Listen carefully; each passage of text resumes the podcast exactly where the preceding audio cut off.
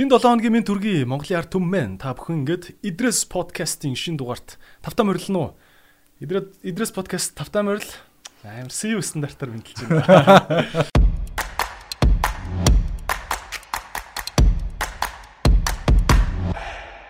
CU гэдээ орохоор мангар гой мэдлдэг те.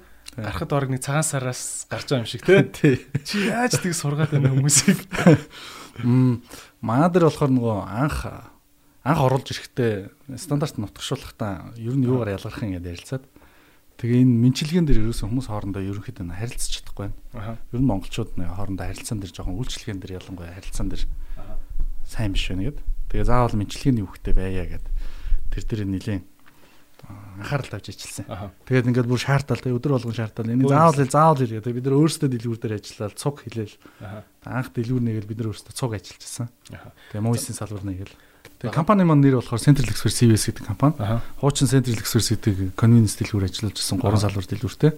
Тэгээ бид нэр Солонгосын франчайз оруулж ирэл өнөөдөр 61 салбарт байгаа. 61 салбар дэлгүүр. Вау. CU гэдэг бизнес Монголд нутагшихад нэлээд олон бас орон нутгийн онцлог бас шингэсэн байгаа бах тий. Одоо Солонгос CU орохоор яа тийм Монгол CU орохоор яа тийм том том ялгаанууд нь юу юм бэ? Хамгийн гол ялгаа нь болохоор тэр халуун хоолны хэсэг байгаа тий. Тэр бол хамгийн гол онцлог юм байна Солонгос улд ийм халуун хоол харьцангуй сонголт багтай. Монголчууд болохоор халуун юм идэх хүсэлтэй. Тэгэхээр бид нэр ингээд дэлгүүр дотор яавал яаж халуун хоол өгвөл зүв бэ гэж бодож жагаад хийцэн. Тэгээ тэр нь одоо тэр нөгөө хотдог тэгэл одоо хүмүүсийн мэдгээр тэр мантан буу цуушур юу гэдیں те. Тэгээд одоо сүүл нагетс одоо шарсан төмс тэгэл бүтээгдэхүүн гаргасан. Тэд нар нь бол монголчууд идэх дуртай яг халуун гэдэг тийм концепт байна. Тэргүүрээ нэгдүгürt ялгаатай Солонгосоос. Хоёр дахь ялгаа нь болохоор яг хуу мэнчилгээ бол ялгаатай. Мэнчилгээ бол үнэхээр ялгаатай. Солонгост бол яг хуу дэлгүүр дэлгүүрээс болоод янз бүр. Бид нар болохоор яг ингээд стандартаар хүчээр ингээд шахаад заавал мэдлэх хэрэгтэй. Энэ бол манай брендийн онцлог. Энэ хоёр нь нэлээд ялгаатай байгаа.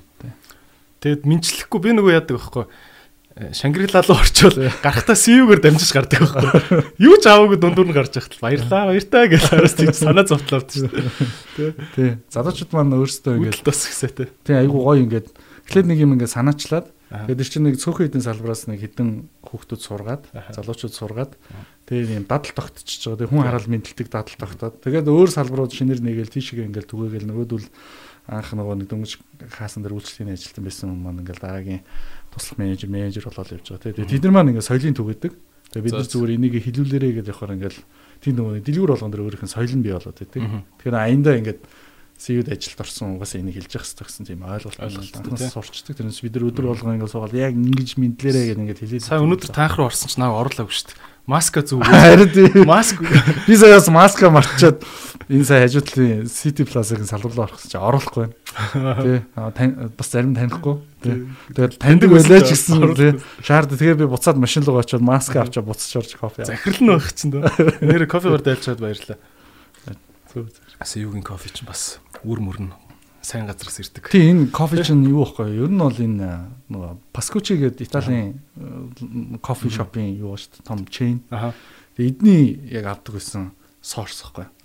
Тэгээ яг нөгөө CU хамаагүй илүү их хэмжээний худалдаа авалт хийхээр болонгууд тэр кофений нийлүүлэгч нь CU руу шилжүүлсэн юм. Тэгэхээр энэ нөгөө Паскучид яг хэрэгжилж исэн кофе л. Тэр нь Италин голохгүй байх хэрэг бол нэлээд дайжгүй л байж таарсан. Сайн кофе тийм. Окей. Хүмүүс ярьдаг штэ нэг юм монголчууд ноён зантаа монголчууд хизээч үйлчлэгээний салбар дээр амжилт олохгүй энэ төр гэд тэ. Тэгээ танай салбарууд руу орохоор бол надад бол амжилт баг олоод байгаа юм шиг үж харагддаг байхгүй. Хин эндээ нэг ноён зан гарахгүй амар nice байдаг штэ тэ. Яаж энэ болж гэнэ юу юу гэж бодож байна? Бид нар нөгөө анх ингээ хүмүүс авахтаа их айхтар туршлага суугаагүй тий. Харьцангуй анх удаа ингээд ажил хийж байгаа залуучуудаа оруулж ирээ. За яг ажлыг ингэж л хийсэн зөвөө. Тэхийн тулд ингээ хүмүүстэй гоё харилцах хэрэгтэй. Орж иж байгаа үйлсүүлэгч болгоныг одоо ямар нэг тата мэдрэмж төрүүлээ гаргах хэвээр. Тэхийн тулд ингээ мэдлэн тэгээ баярлаа гэж заавал хэлнэ, баяртайг заавал хэлнэ гэдэг ингээд сураад. Тэгэхээр нөгөө дөнгөж одоо нөгөө туршлагагүй байгаа хүмүүс маань юу гэдэм те шууд шин юм ингээл айгүй хурдан хүлээж аваад ажилладаг. Тэгээ муу дадал зэрсэн. Хоёрдугаар залуучууд ерөнхийдөө айгүй гоё гоё юм хүлээж авч байна. Хоорно өөрсдөө ч гэсэн бас тэгж хүмүүстэй сайхан гоё харилцаа үүсгэхийг хүсэж байна. Тэгэхээр өөрсдийнх нь хүсэл нь цаанаа байна. Тэгээ бид нэр ингээд ингэж хийвэл илүү ажил илүү зөв болно. Тэгээд ч та нар ингээд хүмүүст гоё мэдрэмж төрүүлж ивэл өөрсдөө хий ажиллаа хийж хийхдээ хүртэл тэгээ сэтгэл хангалуун байх боломжтой шүү дээ гэдэг агуулгын л тийм. Учир нь чинь нэг их загнаад тахгүй шүү дээ. Тий. Тэгэхээр тиймэрхүү л зүйлсүүд байдаг. Тэрнээс айхтар тийм нарийн технологи бол байхгүй. Аха. Тий. Тэгээ танах чинь баг ер нь ажиллаж байгаа одоо үйлчлэгээний яг ингээд талбар дээр ажиллаж байгаа хүмүүс айгу тийм хурдан ажилд ордог, хурдан гардаг тий.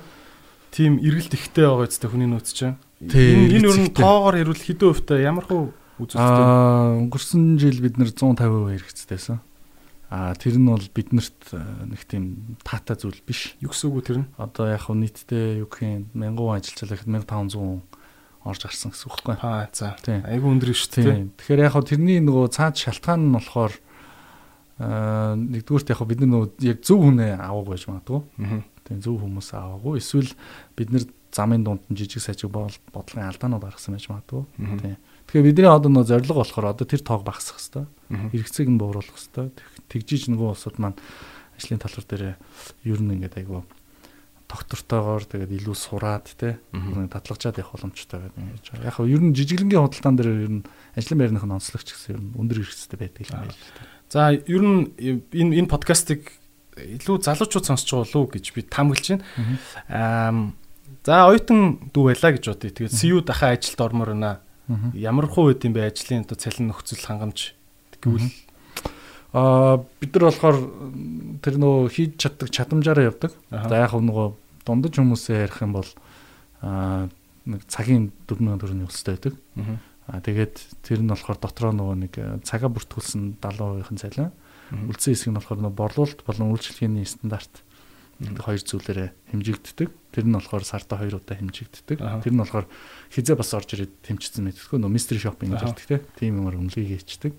Тэгээд яг борлуулалтын тэгэхээр нөгөө багаараа борлуулалт хийхин төлөө ажилладаг. Багаараа тэр дэлгүүрээ цэвэрхэн барааны өрөлт нь одоо юу гэдэг бүх юм стандартын дагуу байх хэвээр тэр ажлуудаа хийснийхаа дараа л тэр одоо цалин авдаг гэсэн. Тэгэхээр тэгвэл нэг тэр нь э, сарын 700 700 гаруй мянган төгрөг болж байна уу? яг нөгөө entry одоо хамгийн ихний ажлын байрны шатна гэсэн үг. Тийм ээ. Одоо ингээд нууцаар орж ирж ингээд тандж байгаа аудиторууд гэсэн үг шүү дээ.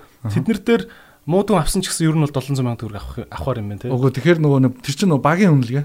Тэгээ ингээ багаараа үнэлэгдээд явдаг. Гэтэ яг бүр айхтар доошо 30% тэр чигт нь алдчихдаг тохиолдол байхгүй тий. Байхгүй. Тэгээ яг бид нар нөгөө хүмүүсээ бас нэг талтаа бол хариуцлах шаардна. Гэтэ нөгөө талдаа бас урамшуулах хэрэгтэй тий. Энэ хоёрын балансыг олвол ингээл явдаг л та. Хэр олж чадчихээн. Одоо бас Монголд CU бас тэгтлээ бас удаг байгаа шүү дээ тий. Тий. Одоо бид нар эхний дэлгүүрээс хойш нэг 1 жил 6 сар болж байна. Аа. Тийм. Тэгэхээр одоо бол нөгөө бидний яг цалин хөлс урамшуулал тэгээд нөгөө нэг ажилтны engagement гэж ярьдаг идэвхжүүлэлт энэ төрлийн тогтолцоо одоо яг ингээд тогтож ирж байна. Тийм. Тэгэхээр бол одоо харьцангуй бид нар нөгөө энэ ажилтан маань ер нь бидний хамгийн гол чухал юм болохоор тэр ажилтан ажлын байран дээр сэтгэл ханамжтай байна гэдэг асуудал. Хэрвээ сэтгэл ханамжтай байвал нэгдүгürt тэр орох гарах хөдөлгөөн багасна. Хоёрдугаарт болохоор эцсийн үйлчлүүлэгчд маань тэр одоо үйлчлэгийн чанар илүү сайн болж очино. Тэ мэдээж сэтгэл ажилтаа сэтгэл хангалуун мэдээж сайхан үйлчлэл үзүүлж шүү дээ. Тийм. Тэгэхээр тэр утгаараа бол харах юм бол одоо л яг бидний юм сайн болж эхэлж байна гэж би хараад байна. За та нар бас мэдээж толгоо толгоон солонгос дүүдэг компани гэж ойлгосон зү? Гэхдээ энэ нөгөө франчайзинг тогтолцоо аахгүй. Аа. Тэгээ яг CU-гийн брендийн эзэн нь бол тийм солонгост байгаа компани. Аа тэр нь тэндээ 14 мянган дэлгүүртэй. Солонгосын номер 1 одоо convenience store-ын суулж байгаа. CU гэдэг байгаа, GS25 гэдэг байгаа, 7-Eleven тэнд 3 дахь тоглогч байдаг. Тэгээ зах зээлийнхэн нөгөө нэг одоо байр суурьаар ярих юм бол CU GS25 тэгээ 711 гэдэг. CU JS юу гэнэ? GS25 гэдэг. GS25 гэдэг бас үлж байдаг. Солонгос төрс анзааргүй юм байна. Тэгээд 711 байдаг. Аха. А тийм 711 бол яг лоттой групп солонгост ажиллалт юм лээ. Аа зөө зөө. 711 өөрөө бол яг дэлхийд номер 1. Солонгосын зах зээл дээр үсээ номер 1 байдаг. Тэгээ CU болохоор одоо Монголд байгаа Вьетнамд дахиад нээж гин дахиад бас өөр хэдэн зах зээл. Сая Иранд очиж хаагчих шиг болоо тий. Иран тийм эдийн засгийн хоригтой холбоотой юм хаагдсан. Тэр нөгөө Америктэй холбоотой л асуудал юм байна л. Тий. Солонгоч Америкийн найз гээд тий. Тий. Тэгээд ер нь Америкийн найзууд найз улсууд найз улсууд гэх юм бол бүдүүлгээр ярил. Тэр улсууд бүгд Иранд дэсэн бизнесүүдэд татсан юм байна. Тийм тий. Ойлголоо. Аа дэлхийн одоо энэ франчайзууд хоорондоо ингээд мэдээлэл солилцож байгаа байх л та. Тэгээд одоо янз бүрийн ингээд тоон үзүүлэлтүүдэд хоорондоо харьцуулдаг бах те. Монгол Монгол оронд ер нь CU ингээд нэвтрэхтэй ямар том үзүүлэлтэн дээрээ жоохон сулхан ямар дээр нь бас бусад орнуудтай харьцуулбал сайн интер байд юм бэ. Зах зээлийн онцлог тоогоор харагддаг? За яг нь convenience-ийн зах зээл дээр гэх юм бол эрэг тал нэг бол Монголд convenience огт өгчөөгүй. 0 0 байсан. Тийм болохоор Гэхдээ жижиг хүнсний дэлгүүр ингээд ингээд нийт хараад жижиг хүнсний дэлгүүр цайны газар юу гэдэг ингээд нийлүүлээд энэ жижиг одоо ийм жижиг ритейлийн цэгүүд нийлэх юм бол 4000 орчим байгаа Улаанбаатарт. За. За тэгэл ер нь архитаар борлуулдаг бүх жижиг цэг гэх юм бол ингээд 12000 цэг байгаа. За. Тэгээ энэ дотроо ингээд харах юм бол convenience 0 байсан учраас зах зээлийн хувьд маш өргөн боломжтой зах зээл. Аа нөгөө талаас нь хараад үзэх юм бол яг хуу тааруу ганц нэг тааруу үзүүлэлтүүд нь бол энэ Улаанбаатарын нэгтэршил байгаа. Улаанбаатарын нэгтэршил одоо юу гэдэг сая сая 500 орчим мянган хүн ингээд орж гарч байгаа. Гэхдээ тэрний одоо орон сууц орон сууц гингүүд нэг 320 орчим мянган өрхийн орон сууц тий. Тэгэхээр үлдсэн одоо 700 мянган өрх гэхэд талаас илүү хувь нь гэр хороолт амьдарч байгаа. Гэр хороолт амьдарч гарч нэг ингээд тархаа амьдарч байгаа шүү тий. Тэгэхээр тархаа олцохоор нөгөө convenience-ийн дэлгүүрийг байгуулахад баг зэрэг тохиромжгүй. Гудамжны үзүүрийн дэлгүүр гэж л ярьдаг шүү дээ тийм. Ер нь ингээд давхралтж амьдралж байгаа. Айгүй нэг газар ингээд бужигж байгаа газар хэрэгтэй байдаг бизнес. Тийм. Хамгийн гол зорилго нь болохоор ер нь convenience дэлгүүр хүний цагийг хэмнэх хэрэгтэй. Бас ирч хүчийг хэмнэх хэрэгтэй. Ирч хүчийг сэлбэж явах хэрэгтэй. Тэгээ тэр нь ирч хүчийг сэлбэх гэдэг юу гэж хэлээд байна вэ гэхээр юу гэдэг гадуур явж байгаа ядархаараа ороод ганц кофе уучихдаг ч юм уу те. Даарж ивэл нь ороод жоохон дулаацсан гар нэг халуун юм уучих тийм эсвэл одоо зуны цагт айгүй халуусчихвэл ороод нэг хэдхэн минут гоё air condition цэвэрхэн орчинд байгаа тийм өргөө сэргээчдэг. Тийм тэгээ яг үндсэн хэрэглээ нь бол цаг хэмнэх. Улаанбаатарт бол амар төгжиж штэ. Тэгэхээр цаг хэмнэхийн тулд ерөөсөө гараал бид нэр 5 минутын дотор нэг дэлгүүр орох хэрэгтэй гэдэг л зарчим барьж байгаа. Тэгэхээр нөгөө ингээд олон салбар хийх хэрэгтэй болчихж байгаа юм. Тэгэхээр гараал 5 минутын дотор өдөр болгон хэрэгэлдэг хэрэглээнийхээ амийг л хүн олж чадчих хэрэгтэй. Тэр нь одоо юу гэдэг гэр орондоо эрэхтэй зүйл байж эсвэл шууд хоол идэх хэрэгцээ байж болно. Өөр юу ажиллах вэ? Офис хэрэгцээтэй зүйлс гэдэг. Ингээд бүх юмыг л гараал 5 минутын дотор буюу нэг 200 м-ийн зайдал шийдэж явах хэрэгтэй гэсэн. Ийм л концепттэй. Тийм. Тэгэхээр одоо ингэж их бөглөрж байгаа хотод бол convenience шиг их хэрэгцээтэй юм байхгүй мэн л гэж л би тийм харсан л та. Тэгвэл явандаа бас яг орон сууцны хорооллууд дагаж л их өргөчхөр юм байна те. Тэгээ орон сууцны хорооллууд гэр хороолт тэр их салбарууд нь үү? Гэр хороол руу яг одоо байхгүй байгаа. Гэхдээ бид нар нөгөө нэг э, үндсэн урсгалаа хараад одоо бас Петровстай хамтраад шин дэлгүүрүүд нээх гэж байгаа.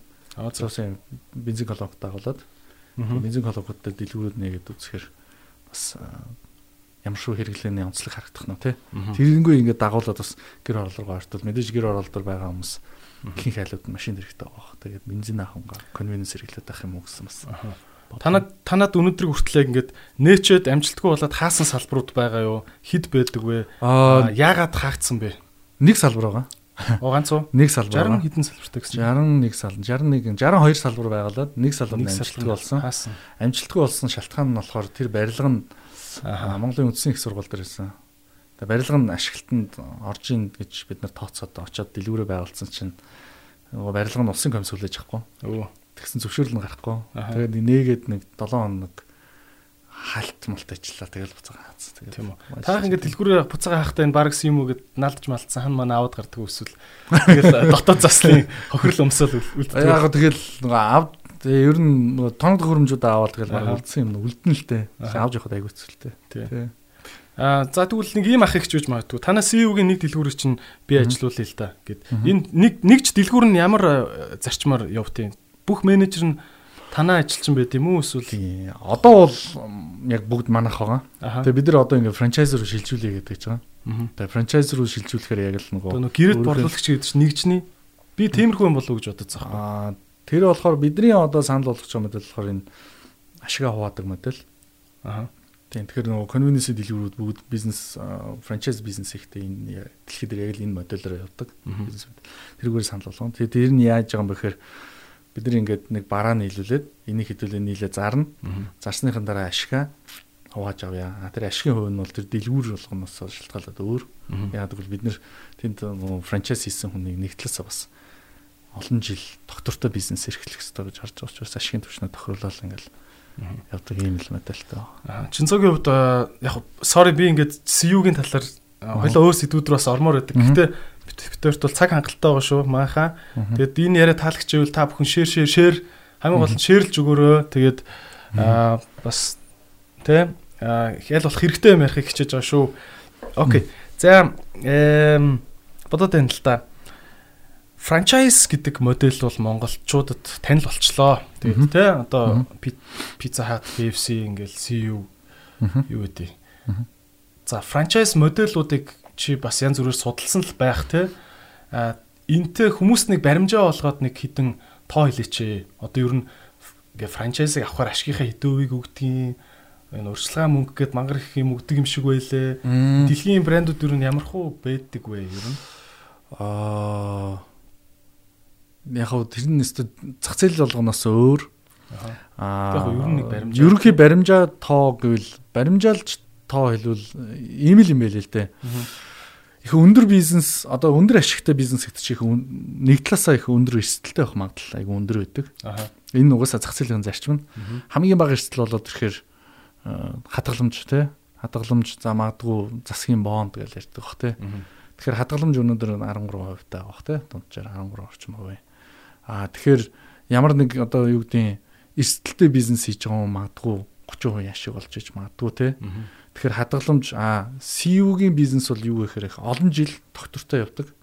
Олон жил доктортой явдаг учраас тэр дээр хамгийн гол эффект нь хаанаас гардаг вэ? Олон жил хүн ингээд мөнгө хуримтлуулад тэр хуримтлуулсан мөнгөний одоо нийт цаг хугацааны үнцийг гэж харж байгаа шүү дээ. Тэр цаг хугацааны үнцийн төсөл рүүгээ маш их гарч ирдэг. Тэгэхээр хүн их олон жил доктортойгоор хийх ёстой бизнес. Гадаадад бол одоо юу гэдэг Макдоналдс эсвэл одоо Burger King-ийн франчайз нэг хүн ингээл хөв авлаа гэхэд 10 жилээр хэрэгэ байгуулдаг. Тэгэхээр 10 жилийн турш ингээд баг багаар ингээд эхнээс нь ашиг хоримтлуулаад сүүлдээ ингээд томруулдаг юм модельтэй. А тэгэхээр тэр зах зээл дээр ямар байдаг вэ гэхээр ерөөдөө нөгөө зах зээл дээр гараад эрсдэлгүй бизнес хийх Тэ өндөр эрсдэлтэй бизнес хийх хоёрынхоо гол хаваар л ашиг нь байдаг гэсэн үг. Аа. Тийм. Яг бол ямар арцсангүй эрсдэл багтаа шүү, тэ. Тэгээ би бол яг шууд тэдэн үеийн ашигтай гэж хэлэхээр бас айгүй хариуцлагагүй болчихно. Яагаад гэвэл нөгөө аа дэлгүүр болгон өөр. Тэ. Тэгээд нөгөө талд нь хүн ороод ирчих бизнес хийж байгаа шүү, тэ. Тэгэхээр хүн бизнес хийж байгаа хүнийг чи ирээдүйд яг тэдний ашиг болно. Тэгвэл ингэх юм байна те. Би буруу ойлгоогүй бол CU-гийн дэлгүүр явандаа ингээд хувь иргэнтэй гэрээ хийгээд за чи энийг ажилуулаа гэдэг Тэгнэсүү. Mobicom-ийн нэгж зардаг түүцүүдг шүү дээ. Тиймэрхүү модельд орох юм байна. Тэгнэсүү. Орохороо дэлгүүр болгон өөр өөр хуваар ашгаа одоо танахта тохиролцох юм байна зү. Тэгнэсүү. Тэгнэсүү. А тэр хувь ашигын хувь хэмжээнд мань одоо франчайз хөрөнгө оруулсан, бид нар хөрөнгө оруулсан. Бид нар бол дэлгүүрийн бүх юм байгуулчихж байгаа байхгүй. Өгч. Байгуулалт өгч байгаа. Тэгэл За одоо энэ дэлгүүрийг аваад яваач тий. Энэ бол одоо таны дэлгүүр. Бид нар ингээ хөрөнгө оруулсныхаа хувьд бол ашигасаа тэтэ үе яваа. Та энэ дэр эрхийн төлөөр болоод энийг ажилуулж байгаа төлөө үе нөө. Чи ингээд тогтвортой 10 жил ингээд явъя. Явъя. Брэнд, реклам, ханган нийлүүлэлт, сургалт бүх юм дээр тийм яг тийм гэсэн. Яг тийм гэсэн.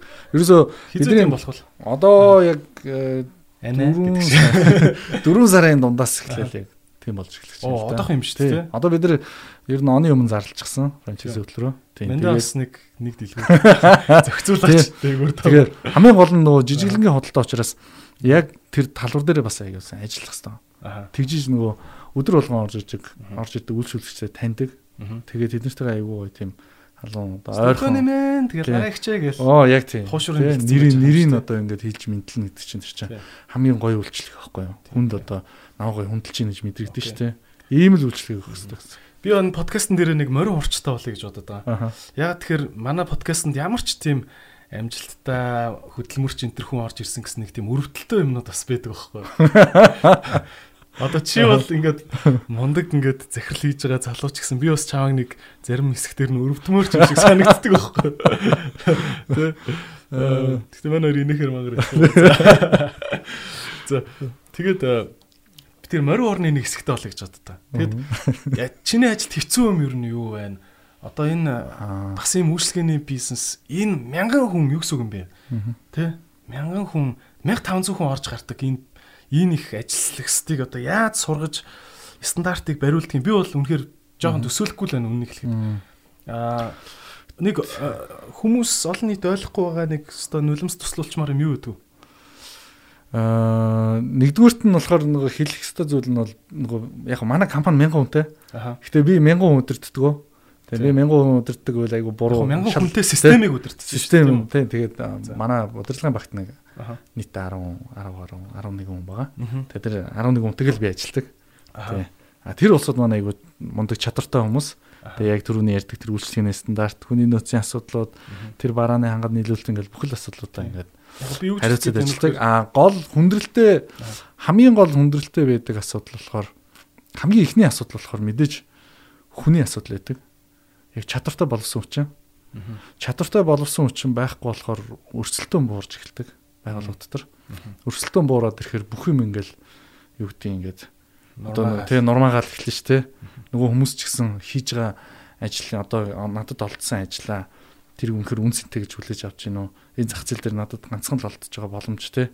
Би энийг л тултал хийх хэрэгтэй. Тэгжиж би жинхэнэ одоо хэдэн жил эцэгхийн одоо хөдөлмөрөөр ингээд боловсрол эзэмшчихэд одоо л би өөрийнхөө үнцнийг гаргах хэрэгтэй гэл нэг юм бодох хэрэгтэй тийм.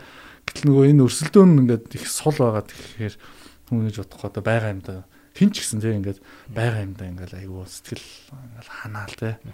Нэг хэсэг айгүй хүчээжсэн ингээд болоо тийм. Тэгэхээр энэ дээр хамгийн чухал юм нь бол зах зээл дээр айгүй олон чадвартай хүн байх хэрэгтэй юм байна. Тэгэхээр нөгөө эргээд яг боловсролын асуудал руугаа ирээл аваад. Тэгээ энэ нь бол хамгийн том асуудал нь. Аа нөгөө талын асуудал нь бол яг хаа мэдээж нөгөө хууль эрх зүй тэр зохицуултын орчин ингээл ойлгомжгүй асуудлууд. За тэр нь яг амар яг тэр нь стандарт байгаа шиг байна. Тий. Стандартын асуудал байна. Тэгээ одоо конвенцийн дэлгүүр өгчгээр яад сая 2 хоногийн өмнө нэрэнгүүтэл цагтаа нар орж ирэнгүүтээ манай орой дэлгүүрийг одоо хаах гал те.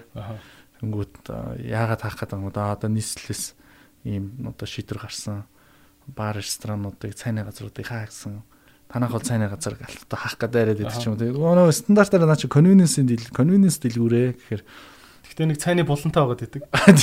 Одоо юу гэдэг цайны газар гэл зүтгээд идэг ч юм уу тий.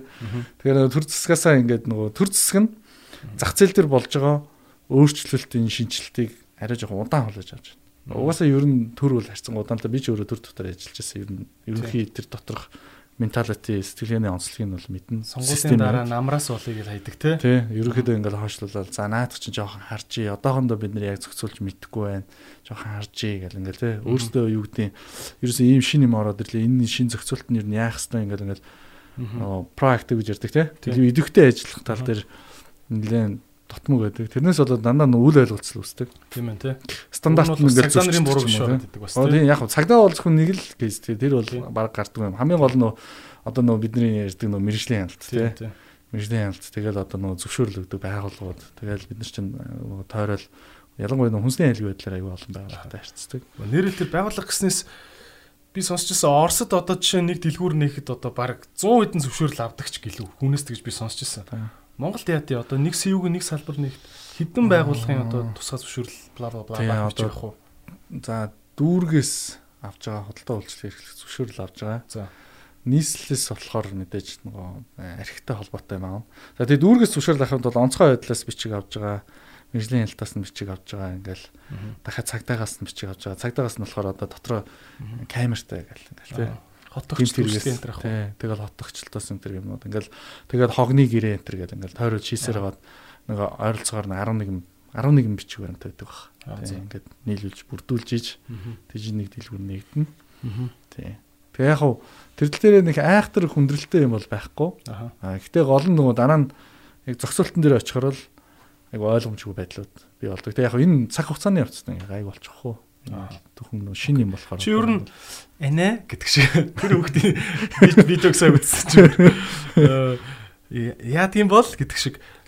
Чи ер нь ийм ийм франчайз ингээд Монголд удаан явна гэж боддгоо эсвэл монголчууд энийг гял сурангуудаа CU-гийн хажууд бүр жижигхэн зөв Монгол CU гаргаж ирэнгүүтээ алцаад бүр хөө гаргах чинь гэж боддгоо. Чи гадны франчайз Монголд хэр удаан явна гэж боддгоо? Миний бодлоор бол дахиад 20-30 жил байгаа байх гэж бодож байна. Яагаад гэвэл энэ жижиглэнгийн худалдааны бизнес ялангуяа энэ одоо гэдэг шинээр орж иж байгаа форматууд байна тийм. Convenience тэгээ юу гэдэг түргэн хоолны ресторан гэдэг Burger King, KFC, Pizza Hut энэ шүү дээ. Эдний бизнес бол ингээд 40 50 жил яваад тэгээ тэнд ингээд маш их ноу хау ингээд овоорцсон байдаг. Тэгээд ингээд франчайзыг оруулаад ирэнгүүт бид нар ингээд юу юугүй шууд бэлэн бүх юм ингээд хийчт юм уу үгүй. Яг ингээд за өнөөдөр та нар энийг ойлгочлоо. За сайн байна. Одоо дараа нь энийг хийх ёстой. Тэ. А ингээд араас нь явахаар лавл 20 жил тэр их багшаас суралцах ёстой болчих жоохгүй. Тийм ээ. Тэгэхээр бид нар юу юугаа даваад франчайзуудыг шууд аваад дараагийн концептыг гаргаж ирээд илүү юм гаргаад тэгээ Монголд нээгээд амжилттай болоо тэгээд гадаадд очоод яг тэр брэндтэй өрсөлдөө гэвэл бид нарт хугацаа хэрэгтэй. Аа. Тэгээ боломжгүй биш. Боломжтой хугацаа хэрэгтэй гэсэн. Тийм ээ. Тий. Тэгэхээр яг э, ингээд гаднаас харахад айгүй энгийн харагддаг бизнес. Тэгээ яг дотор нь ороод ирэхээр маш олон жижиг деталууд байдаг. Ялангуяа энэ жижиг одоо жижиглэнгээ бодлоо консюмер бизнес гэдэг тийм эцсийн хэрэглэгчийн бизнес. Энэ бизнесүүд төр бол маш их ноу хау байдаг юм лээ франчайз. Ноу хау чи ингээд жижиг деталь гэж ярьлаа шүү дээ тий. Магадгүй одоо энэ кофений аягнаас эхлэх л бах л да тий. Зүгээр сонирхуулаад хэлээч одоо ямар ямар деталь ноу хау CU оруулж ирээд байна. Мэдгэдэггүй. Тий. Хүн анзаардгүй ч юм уу тий. Тий хүн анзаардгүй юм гэвэл жишээ нь манай дэлгүүр дотор гэрэл айгу хурц байдаг. Аха. Гэрэл хурц нь ямар учиртай вэ гэхээр нэгдүгürt нь тэр хүн нөө бараа бүтээгдэхүүн сонгоход дээр нөгөө бичгүүдийг бүгдийг нь уншихад ямар ч хүндрэлгүй байх хэвээр. Тэгээд тэр хугацааны мэдээллийг ингээл харахад хүн хугацааг нь би харж амжаагүй энэ харагдахгүйсэн ч гэдэм үү те очоод юм буруу юм хэрэгжилдэг ч юм уу. Тийм эрсдлээсэн сэргийлээд гэрэл аяг байдаг. Эсвэл одоо юу гэдэг хүн орж ирээд анзаарсан бол жижиг хүнсний дэлгүүрт ингээд орохоор ингээд таасанд нь тултал бараг нь орцсон маа тий. Тэгэхээр тэр ингээд хүн нэг л юм айгуу давчуу орчинд орцсон. За дөрвөн гарах юмсан гэл тий. Тэгэл ингээл агаар хүртэл айгуу хүнд болцсон. Энийг шийдэхин тулд манай лангууны өндрүүд 1 1.4 м байдаг. Тэгээ орохоор ингээд ерөөсөө нүд тулдгоо. Тийм нүд тулдгоо. Тийм ингээд нэлэхэд. Ерөөхдөө 1.5 м-ээс дээш өндөртөө өнгөсөх шүү дээ. Тийм. Ерөөхдөө лангууны дээгүүр ингээд бүтэн ингээд харах боломжтой. Намхан хүн бол гоё филтэй байх нь шүү дээ. Лангуун дээгүүр харж байгаа. Тийм. Тийм. Тэгэхээр нөгөө тэр нь ингээд агаарын орчинч тэр тий. Тэгээ хүнд ингээд аюу сэлгэр санагдаад 50 санагдаг. Тэгээ одоо жишээ нь манай лангуун дээр 15 градусын юм дээд лангуун жижигхэн байдаг. Доод лангуун илүү өргөн байдаг. Тэгэхээр нөгөө хүн лангуунд тулд зогсоод сонголт хийхэд гар чөлөөтэй хөдөлдөг. Оо ямар зөв юм те. Тэгэхээр нөгөө тэр бол одоо бусад жижиг хүнсний дэлгүүрд байхгүй нөгөө ихэнх жижиг хүнсний дэлгүүрүүд том супермаркетын амар даацтай даацтай том их бараа хадгалахад зориулсан лангуутай байдаг. Тэгэхээр нөгөө конвенцийн лангууч нь хариугүй юм нимхэн юм байдаг хөө. Тийм тэгэхээр ингээд дээшээгээ юм болохоор гар өнтер чөлөөтэй. Тэгэхээр нөгөө араар зурж байгаа хүн өнтерт ямар ч хүндрэл очиж. Уршаа жоохон бүхийг л араа. Тийм жоохон гэхэд л болчин тий. Тэгэхээр нөгөө би бараагаа сонгоход бас надад хүндрэл болчихгүй. Тэгэхээр иймэрхүү юм жижигхэн одоо чинь лангууны лангууны хооронд хамгийн багадаа 90 см байх хэвээр. 90 см чинь ингээ хүн хөндлөн ингээ хүн зөрөхөд 45 см хэрэгтэй юм байна. Монгол банер бол нэг 70 үед. Магадгүй те. За магадгүй те. Тэгэхээр бүгд 90 см байдаг. Тэгэхээр ингээ хүмүүс маадл дотор зөрөхөд нэг айхтар хүндрэл учраад байдаг. Аа дахиад нэг жижиг деталь гэвэл кас заавал 2 байдаг. За кас 2 байдгийн шалтгаан нь болохоор ерөөс нь хүнийг хүлээлгэхгүй. За дөрөөс дээш хүн бол 2 дахь касаа нээх хэвээр. Тэгжиж нөгөө хүн юма бариад зогсож 3 минутын дотор дэлгүүрээс гарах хэвээр. Хамгийн максимум да тий. Тэгэхээр нэг хүн дээр ер нь 45 секундээс нэг. Танаа аудитын нөхдүүд ингээл кассан дээр очихгүй ч гэсэн холоос хэр удаан орчлуулж ингээл зөв. Тий овоод байвал нь энэ үйлчлэгийн дээр алдчихлаа ял. Дөрөөс дэше овоод байвал нь алдчихлаа ял. Ямар зөв юм тий. Тэгээ иймэрхүү юм жижигхэн жижигхэн деталууд байгаа. Энэ хүмүүс нэг анзаарах. Дахиад хэлж. Манай сонсож байгаа хүмүүс. Би бас энийг айгүй болон зөвөр орон нутгт ч юм уу тий хүнсний төлхөр ажилладаг их сонсож магадгүй шүү дээ тий. Тэр болж магадгүй шүү дээ. Аа яг нь ер нь жижиглэнгийн худалдаанд байдаг нэг тийм нөгөө нэг хүн дотор нь ингээд орж ирээд сонголтоо хийхэд э, зориулсан юм зохион байгуулалт гэж байгаа. Аа за. Зохион байгуулалт нь болохоор аа нөгөө хүн хамгийн их хүсэж орж ирсэн хамгийн их хүн бодож орж ирсэн годомжинд явж байхдаа ингээд бодож байгаа брэндүүд гэдэг чинь бидний толгойд ингээд. Чоколадт тий. кока кола гэл ингээд толгойд дотор явж байгаа шүү тий. Тэр брэндүүд хамгийн цаана байх хэвээр хамгийн даалт байх хэвээр. Тэр концепт байна Тэгэхээр нөгөө очиж авах нь тодорхой байсан. Аа тийм угаасаа тодорхой хүн хайгаал байдаг. Хайсаар гоод олчдаг. А наан нь болохоор хүмүүсийн ерөөхдөө таньдгүй хэсгүүд байдаг. Тэгэхээр тэр нь шин танилцуулж байгаа зүйлсүүд гэсэн. Танаа биш үү те? Та нөгөө шин кофе чи үлээ хүүтэн уудаг кофе. Тийм бариста. Бариста тий. Би бариста гэж яг нөгөө сая шинээр гарсан шүү дээ зах зээл дээр тий. Би яг танаа юуны нэгдүгээр сургуулийн уртлын салбар руу ч ордог байхгүй. Ороод яг нөх хүүд ингээд хөргөчтөл ангуу эхэлж шүү дээ. Бүр яг хамгийн наадлан захт байсан байхгүй. Тэгээ яг ингээд нүдний урд те.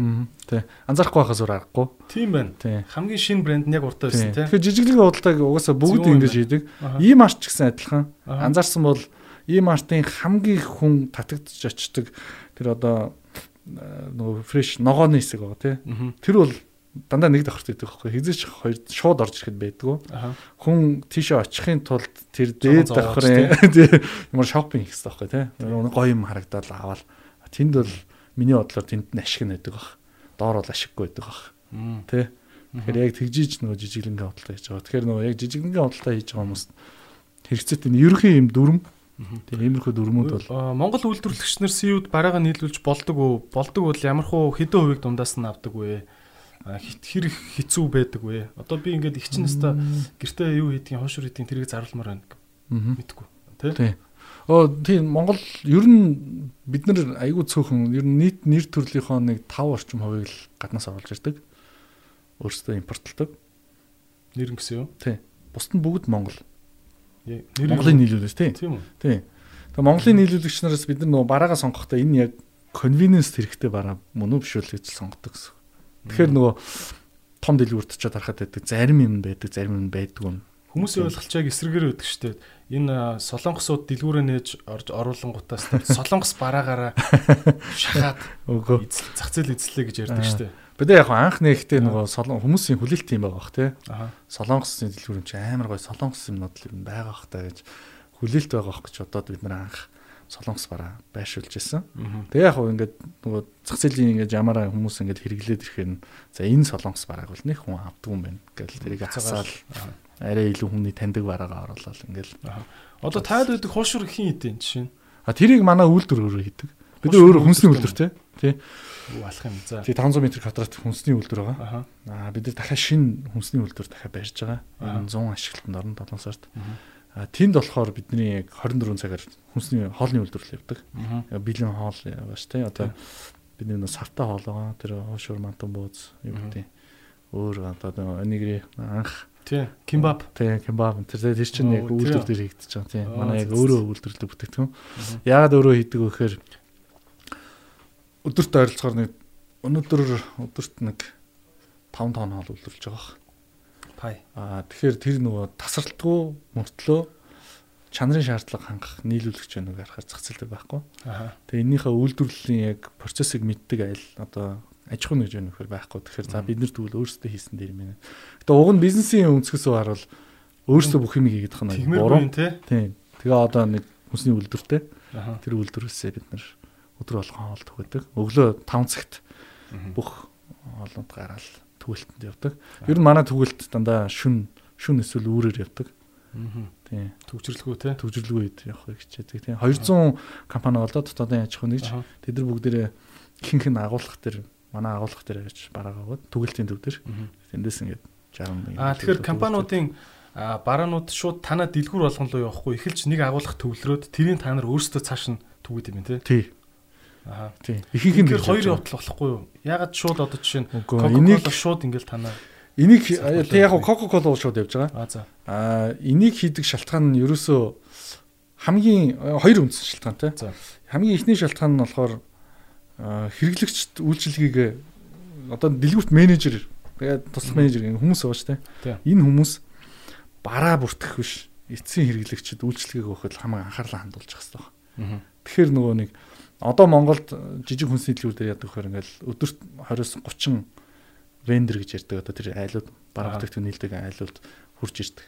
Тэгэл тэднэртэй ингээл бараг нь аваад захиалгаа ингэсэн үү болсон уу гэл бараг болж ингэсээр бол бараг өдөр нь дуусчих واخгүй. Юу нээр үйлчлэгээ өгөх те. Тийм ээ те. Тэгэхээр ийшээ нэгдүгürt анхаарлаа. Хоёрдугаарт нь болохоор юу гэхээр манайх үнтэй талбаанууд дээр идэх л та. Хүнд ойрхон байхын тулд хүнд харагдаад ойлгомжтой ороход амархан байхын тулд өндөр түрээстэй талбайнууд дээр байдаг. Тэгэхээр тэр өндөр түрээстэй дээр их хэмжээний бараа хадгалаад байх нь буруу байдаг. Хайр метр квадратыг тий хайрцагтай кола тавьж юу. Тэрний оронд энэ агуулгах дээр авчиад хамаагүй хямдхан метр квадратаар хадгалж байгаа нь хямд байдаг. Смарт зөвлөгнүүд юм. Айш чинчаа.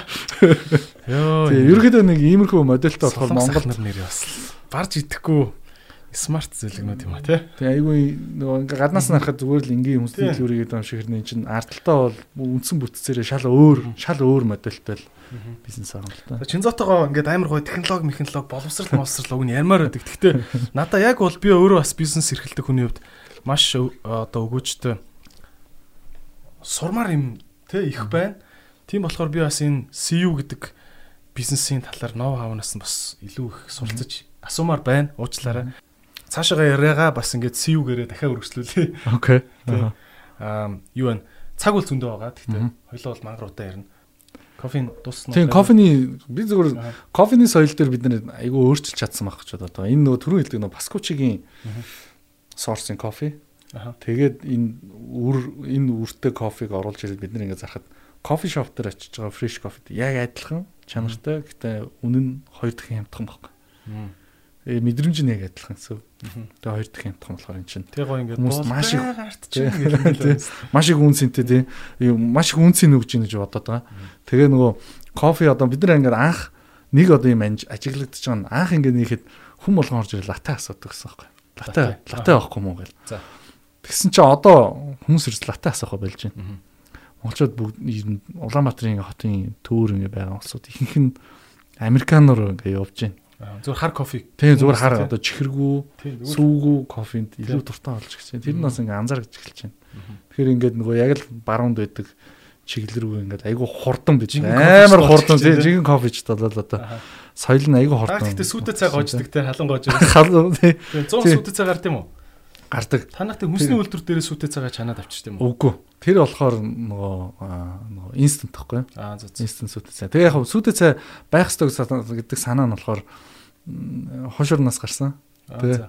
Тэгээ хошур ингээд тийг өгсөн чи хүмүүс сүтэ цай авахгүй юм уу? Наа чи тэгэхээр тэгээ одоо бид нар одоо яг яаж хийх вэ чинь за ингээд дараа нь бидний төлөвлөгөө 300 салбар болно 300 салбар ихэд бид нар яаж тентч одоо сүтэ цай байлгах вэ гэдэг бодлого одоо үзэхээр яалтчгүй л нөө паудертай тийм ээ. Сүтэ цай ингээд тэгээ яг сонголт сонголт бол байна. Хүн сонгоод уугаад таалагдж ивэл болж байна. Тэгээ бас өөр бас сонголтууд гаргаад өгч хүмүүс. Хэрэглэх багтлсан бодолтой байна. Аа nice. Ингиж бодоод байна л да. Ер нь бол ер нь CU-гийн одоо хамгийн том өрсөлдөгч юу юм бэ? За яг хуу ингээд бусад Circle K өрсөлдөгч гэж явж байгаа бах те бас адилхан төрлийн а бууцны одоо гуанзнууд таны өрсөлдөгч гэж явах уу одоо хүнсний дэлгүүр мөлгүр аа яаж явж байна? Яг тэр нөгөө яг тухайн байршлалынхаа онцлогоос бас нэлээд хамаарч байгаа. Аа офисын доор болоод ирэхээр биднэрт юу гэдэг цайны газар нь илүү өрсөлдөөн болоод ирдэг. Аа. Эсвэл ресторан. А гэхдээ яг шууд өрсөлдөгч гэдэг утгаараа бол яг одоо биднэрт өрсөлдөөн харьцангуй айгу бага байгаа л гэж ойлгоод байна. Яагаад вөхөр одоо жишээ нь за офисын доор конвенс дэлгүүрэлэхэд хүн ресторанд ороод нэг цаг 50 сууж байгаа хоол идэхгүй эсвэл би галси югээс юм идчихэд дараа нь ажлаа амжуулах үед сонголт ирэхэд хүнд нэг тэрэнд бид нэр өрсөлдөөн байгаа гэж юу харахгүй байхгүй. Тийм тэгэхээр ерөнхийдөө нөгөө дэлгүүрүүд маань бол тухайн байршил дээр баг монопол шинжтэй байдаг. Аа орон сууцны доор очихоор яг уу асуудал арай өөр болдог. Аа орон сууц болгоны доор яг нэг бадцсан хүнсний дэлгүүр өгдөг шүү дээ. Тийм тийм. Гадаа нэг бол пепси нэг бол кола гэж хатцсан тий. Тийм. Тэгээд э, жижиг хүнсний дэлгүүрүүд дээр яг үнэндээ бол бидний нөгөө жижиг орон сууцны доор очиод ингээд нөгөө өрсөлдөөд үзэж байгаа. Тэгээ ер нь нэг зүйл ойлгосон юм нь бол жижиг орон сууцны хүнсний дэлгүүр идэг хүн ашиггүй ажилдаг. Гэхдээ проблем нь ашиггүй ажилтгаа мэддгүй мэл. За. Тий. Тэгэхээр үндсэндээ нөгөө ингээл бэлэн мөнгө эргэлдээл гар дээр нэргэлдээд тахаар болоод байна л гэж бодож байгаа шүү дээ. Тэгэл явж байгаа. Амьдралын хэрэгцээ нэг амьдралын хэрэгцээ тийм. Тэгэл яг юмдаа ингээл хэрэглээл явж байгаа. Тэгээ нэг жилийн эцэст ингээл ихэнх жижиг хүнсний дэлгүүрийн эцэст ингээл ярангууд мэдхгүй ингээд сүулдэ ашигаа харахаар энэ манай дэлгүүр дотор байгаа бараанууд л юм шиг байна. Энэ миний ашиг юм шиг байна л гэж. Дийлэнх л нэг иймэрхүү дүр зурагтай байгаа. Яг нэг амар бизнес гэдэг утгаар хөгжөхөөс илүү зүгээр нэг нэг ахын ажилуулдаг газар тэгээд ахын амьдрал болоод идэг. Тиймэрхүү стилтэй байна гэсэн үг. Тийм. Тэгээд нөгөө яг цэвэр ашигаа ерөөсө тооцож чадахгүй. Аха Тийм тэгэхээр яг э, юу гэдэг касанд мөнгө ороод ийшээ барааныхаа төлбөрийг хийгээл нэг цалингаа болгочихвол би бол ийм сонссон чинь заа. Аа гэхдээ чи мэдээж бизнесийн үүднээс бас айгу боломжтой хариулт өгөх бах гэж бодож байна энэ тал дээр. Би болохоор яа миний подкаст яад тий. За энэ гэхдээ чөлөөтэй подкаст юм чи те. Аа би бол ийм сонссон. Хүнсний дэлгүүр мэлгүүр ажиллуулад нэг амар ашиг олдгоо. Гэхдээ гол нь тэр нэг арталт нь ингээд нэг тамхи өмх зардаг штэ. Тэрэн дээр л жинхэнэ ашиг хийдэг. Тэг ер нь бол тамхи мамх нууцаар мууцаар зарахгүй л бол дэлгүүр түүц ажиллуулад баг нэмэргүй байдаг гэж сонссон. Тийм бол биш. Үгүй. Үгүй. Ашигтай. Жижиглэнгийн жижиглэнгийн юм худалдаа өгөр ашигтай. Гэхдээ жижиглэнгийн худалдаа хийхин тулд хүн айгүй олон юмыг суралцах шаардлагатай байдаг. Аа жижиглэнгийн худалдааны бизнес нөгөө ерөнхий утгаар нь ярих юм бол хамгийн тогтвортой бизнес. Эдийн засгийн ямар ч савлгаан дотор ингээд алга болчдөг. Тийм. Тэр нь олон хүнд үйлчлэлт тийм олон хүн үйлчлдэг учраас ингээд доктортой байж идэг. Тэр утгаараа ашигын барж нь мэдээж цөм цөм хийцэн биш. Баг. Гэхдээ доктортой олон жил явцдаг. Аа. Тэрүүгээр л айгүй онцлогтой гэсэн үг. Окей. Аа ингэж хараад байна л да. За хөдөөний зам дээр үүдэг гонцнууд үүдэг хараад хахад ингээл орон нутгийн автобуснууд ингээл дараалж зогсоол битүүхэн ороод гардаг тийм. Аа тэгэл дараа жил очихоор байшин бас томорцсон байгаа харагдаад байдаг байхгүй ингээл аймаг мангуудын зам дээр одоо өрхөн мөрхөн биш үү тийм жишээ нь амар томорсон шүү тийм үстэй. Тэр шиг юм зүв байралтай ингээд дэлгүүрүүд бас томроод. Аа тэгэхээр чи зүгээр танай өрсөлдөгч байсан ч хамаагүй ингээд нэг зөвлөөч гэх юм бол тий. За одоо манай ихч аймгийн төв дээр нэг хүнсний дэлгүүр ажиллалт юм аа. Юун дээр анхаарах вэ зүгээр бизнес утгаараа тий. Гэвүүл чи яг юу зөвлөх вэсэн бэ? Мм би бол хамгийн ихэнд нь бол мэдээж байршил. Байршил хамгийн чухал. Байршил дээр яг э, бүх хүн тэр одоо э, үйлчлэгээ үзүүлж байгаа цэг дээр чи ирэхэд хялбар байна уу гэдэг нэгдүгürt нь шалах хэрэгтэй тийм. Хоёр дахь асуудал нь бол мэдээж тэр барааны сонголт. Аа барааны сонголт болохоор өөрөө юу гэдэг хүн болгоны хүс асуусан болгоныг авчираад байвал тэр нь зөв барааны сонголт биш гэсэн. Яг бол тэр талууд дээр чинь жижиг талууд дээр чинь. Юу гэдэг би одоо жижиг жижиг жижиг хулгааны зэрэг ярьж байгаа тийм. Тэгээ тэр хүн болгоны хүссэн юмыг авчирна бол ямар ч боломжгүй. Яагаад тийм юм хүсэж байгаа вэ гэдэг цаад утгыг хараад ерөнхий утгаар нь шийдлийг гаргах хэрэгтэй гэсэн үг тийм. Юу гэдэг яг орж ирэл нэг брендийн имийг яг л энэ байх хэрэгтэй гэж заагаад байл айгүй хэцүү. Аа юу гэдэг одоо нэг мэдгүй юу гэдэг нэг ундаа байлаа тийм яг тодорхой нэг брендийн ундааг яриад хахад тэр нь зүгээр газтай чихэртэй ундаа байлаа гэхэд ерөнхийдөө тэр газтай чихэртэй ундааны ганц сонголт байхад болно. Тэрнээс биш. Яг тэр брендийг байршуулах гал зүтгээд ивэл хүн болгон юм асууна. Тэрийг байршуулах гэхээр сүүлдээ нөгөө би юу хийж байгаа вэ гэдэг мэдхээ болчихно. Тэгээ тэр аюу чухал байх гэж бодож байна. Тэгэхээр хүний ямар хэрэгцээг хангах байгаа вэ? Тэрийг нь цааш нь ухаж ойлгоно гэсэн. Тэрийг нөгөө нэг Питер Друкер хэлсэн байдаг те. Нөгөө тэдний чинь нөгөө одоо Друкер гэдэг нөгөө дрилний компани байна шүү те. Том брэнд. Тэр болохоор ажилчтай юу гэж хэлдэг байсан бэхээр а манад орж ирээд дрил буюу өрөм те механ одоо юм ханы өрөм те ханы өрөм асууж байгаа хүн яг үндэ бол тэнд өрөм худалдаж авахгүй юм аа хан дээр нүх гаргах гэдэг юм аа. Тэрийг ойлгоо гэх тээ тэр яг ямар зорилгоор юм авах гэдэг байгаа гэдгийг айгуу сайн бодох гэсэн. Тэгэхээр заавал одоо спрайт умаар нь гэхгүй уг нэг зүрж ихтэй газтал юм уучих гал гэсэн юм биш үү тий. Тэрийг айгуу сайн. Тэгэхээр кафентэй ундаа үсээд байна уу? Спорт ундаа үсээд байна уу? Юу энийг нь яг ингээд ойлгох хэрэгтэй тий. Ингэж чадвал жижиг талууд дээр яг оновчтой бараа байршуулад Тэгээд үйлшүүлэгчтэй татал явуулна. Окей. За ийм convenience convenience гэсэн үү? Convenience. Convenience гэж ярина үстэй тий, тий. Convenience гэж сонсоод байгаа шигсэн. Аа convenience буюу одоо тав тухал гэсэн үг шүү дээ тий. Аа илүү амар хялбар гэсэн утгатай. Амар хялбар. Тий. Аа тав тухх гэхэр нөгөө англиар бол comfort болчих واخ тий. За. За окей. I'm sorry my English not. За окей. Тэ ийм convenience одоо store төрлийн бизнес дээр ашигын марж хэд байдаг вэ? Тэ одоо сая төгрөгөөр борлуулалт хийлэг гэд яг хідэн цэвэр ашиг бас танад очиод идэв. Ашигаа одоо ийм бизнес, CU шиг бизнес ямар ямар одоо ашигын солонгоролтой байдаг юм бэ? Нууц биш бол зүгээр нээлттэй талуудын хэлээч гэвэл аа яг нөгөө доод цэвэр цэвэр ашиг дээрх хэмжээг ярих юм бол тэр нь бол байршил болгон дээр болоод тэр байршлын менежментийг яаж хийж байгаас болоод янз бүр болно. За Тийм. Тэгэхээр тэрийг нь бол би хэлэхэд жоохон хариуцлахгүй болчих. За. Аа, ахиуц ашиг дээр нь ярьж болно. За. Ахиуц ашиг дээр бол тэр бас тухайн байршлаас шалтгаалаад 20-30% хооронд хэлбэлцэж байгаа гэсэн. Аа. Тэгэхээр тэр 20-30% ахиуц ашиг хийчээд тэрийгээ доош нь бусад зардлуудаа тэрэндээ багтаах хэрэгтэй гэсэн үг шүү дээ. Тэгээд ард нь ашиг авалдах хэрэгтэй. Ингээл тооцох хэрэгтэй. Гарч байгаа толгой хэрэгчлээ. Яа яа нэг ахиуц ашиг буюу gross profit-ийн түвшинд гэсэн үг. За. Тэр gross profit тэр гэдэг чинь нэг бараг би эндээс худалдаж аваад дунд нь цавчаана гэсэн үг шүү дээ тий. Хар яриагаар тийм яг дунд нь үсгийн цавчаа үсгэж байна. Нэм өртөг, шингээс нь нэм өртөг. 20 30 байхгүй. Тийм. Тэгэхээр тийм ашиг хийчээд тэгээд тэндээсээ дараагийнхаа зардлуудаа төлнөсөх. Тэр авсан мөнгнөөс дараагийн зардлуудад түрээс хүний цалин тий бусад юмнуудаа төлөөд тэгэхээр юм үлдэх юм уу тэгэхээр юм үлдэн. Аха. Үлдэх байх уу? Аха. Тий. Үлдэн. Тэр нь хит байхаа гэдэг нь бол тэр хүний цэвэр менежментийн асуудал. Менежмент менежмент сайн байвал тэр хавцаа, муу байвал тэр хавцаа гэж хэлж болох уу?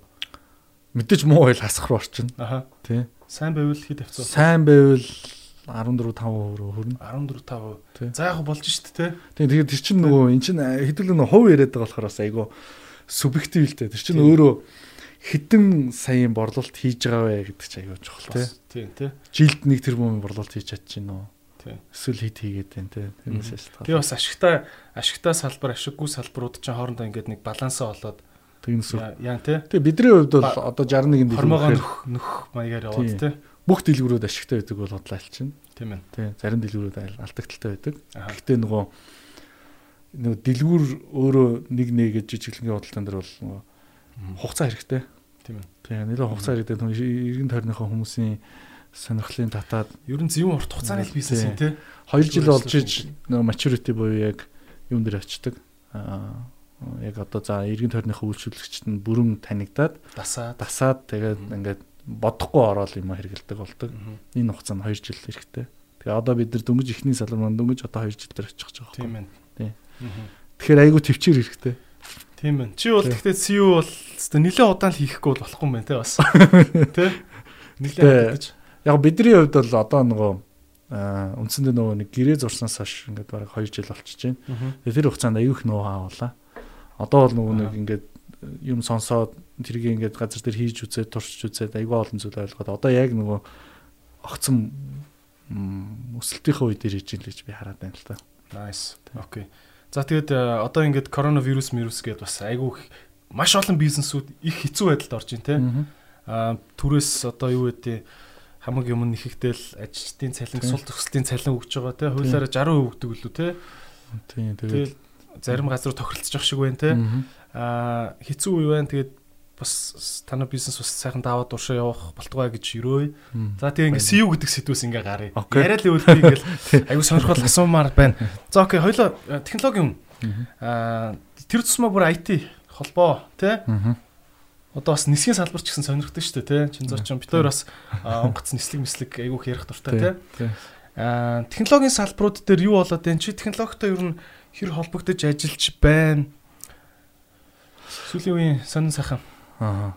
Бид нөгөө одоо өмнө нь бол харилцаа холбооны газар байхад яг харилцаа холбооны бодлого хариуцж байхад бол яг тэр технологи, IT энтрийн талаар нөгөө ерөнхийдөө Монголын индастри талаас нь нэлээд харж ажиллаж байсан.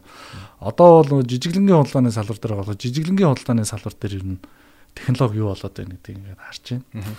Тэгэхээр бид нар одоохондоо яг ингээд Монголд хэрэгжүүлээг байгаа. Гэхдээ глобал тренд нэх юм уу те. Глобал тренд бол бизнесүүд ер нь нэг юм болцсон байна. E-commerce бол жижиглэнгийн одоо би нэг жижиглэнгийн худалдаанд байгаа жижиглэнгийн худалдаа. E-commerce бол жижиглэнгийн худалдааг бүрэн байхгүй болохгүй байна.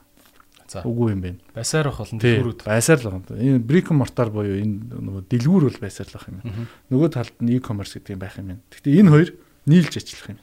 За. Ирээдүйд. Тэгэхээр хүнд бол нөгөө нэг omni omni experience гэж яриад байгаа л да. Ингээ omni буюу ингээ 360 таарсан гэсэн үг тийм хүн дижитал гараа утсаач тийм шүү чиний хажууд басаа. Аагүй нөө.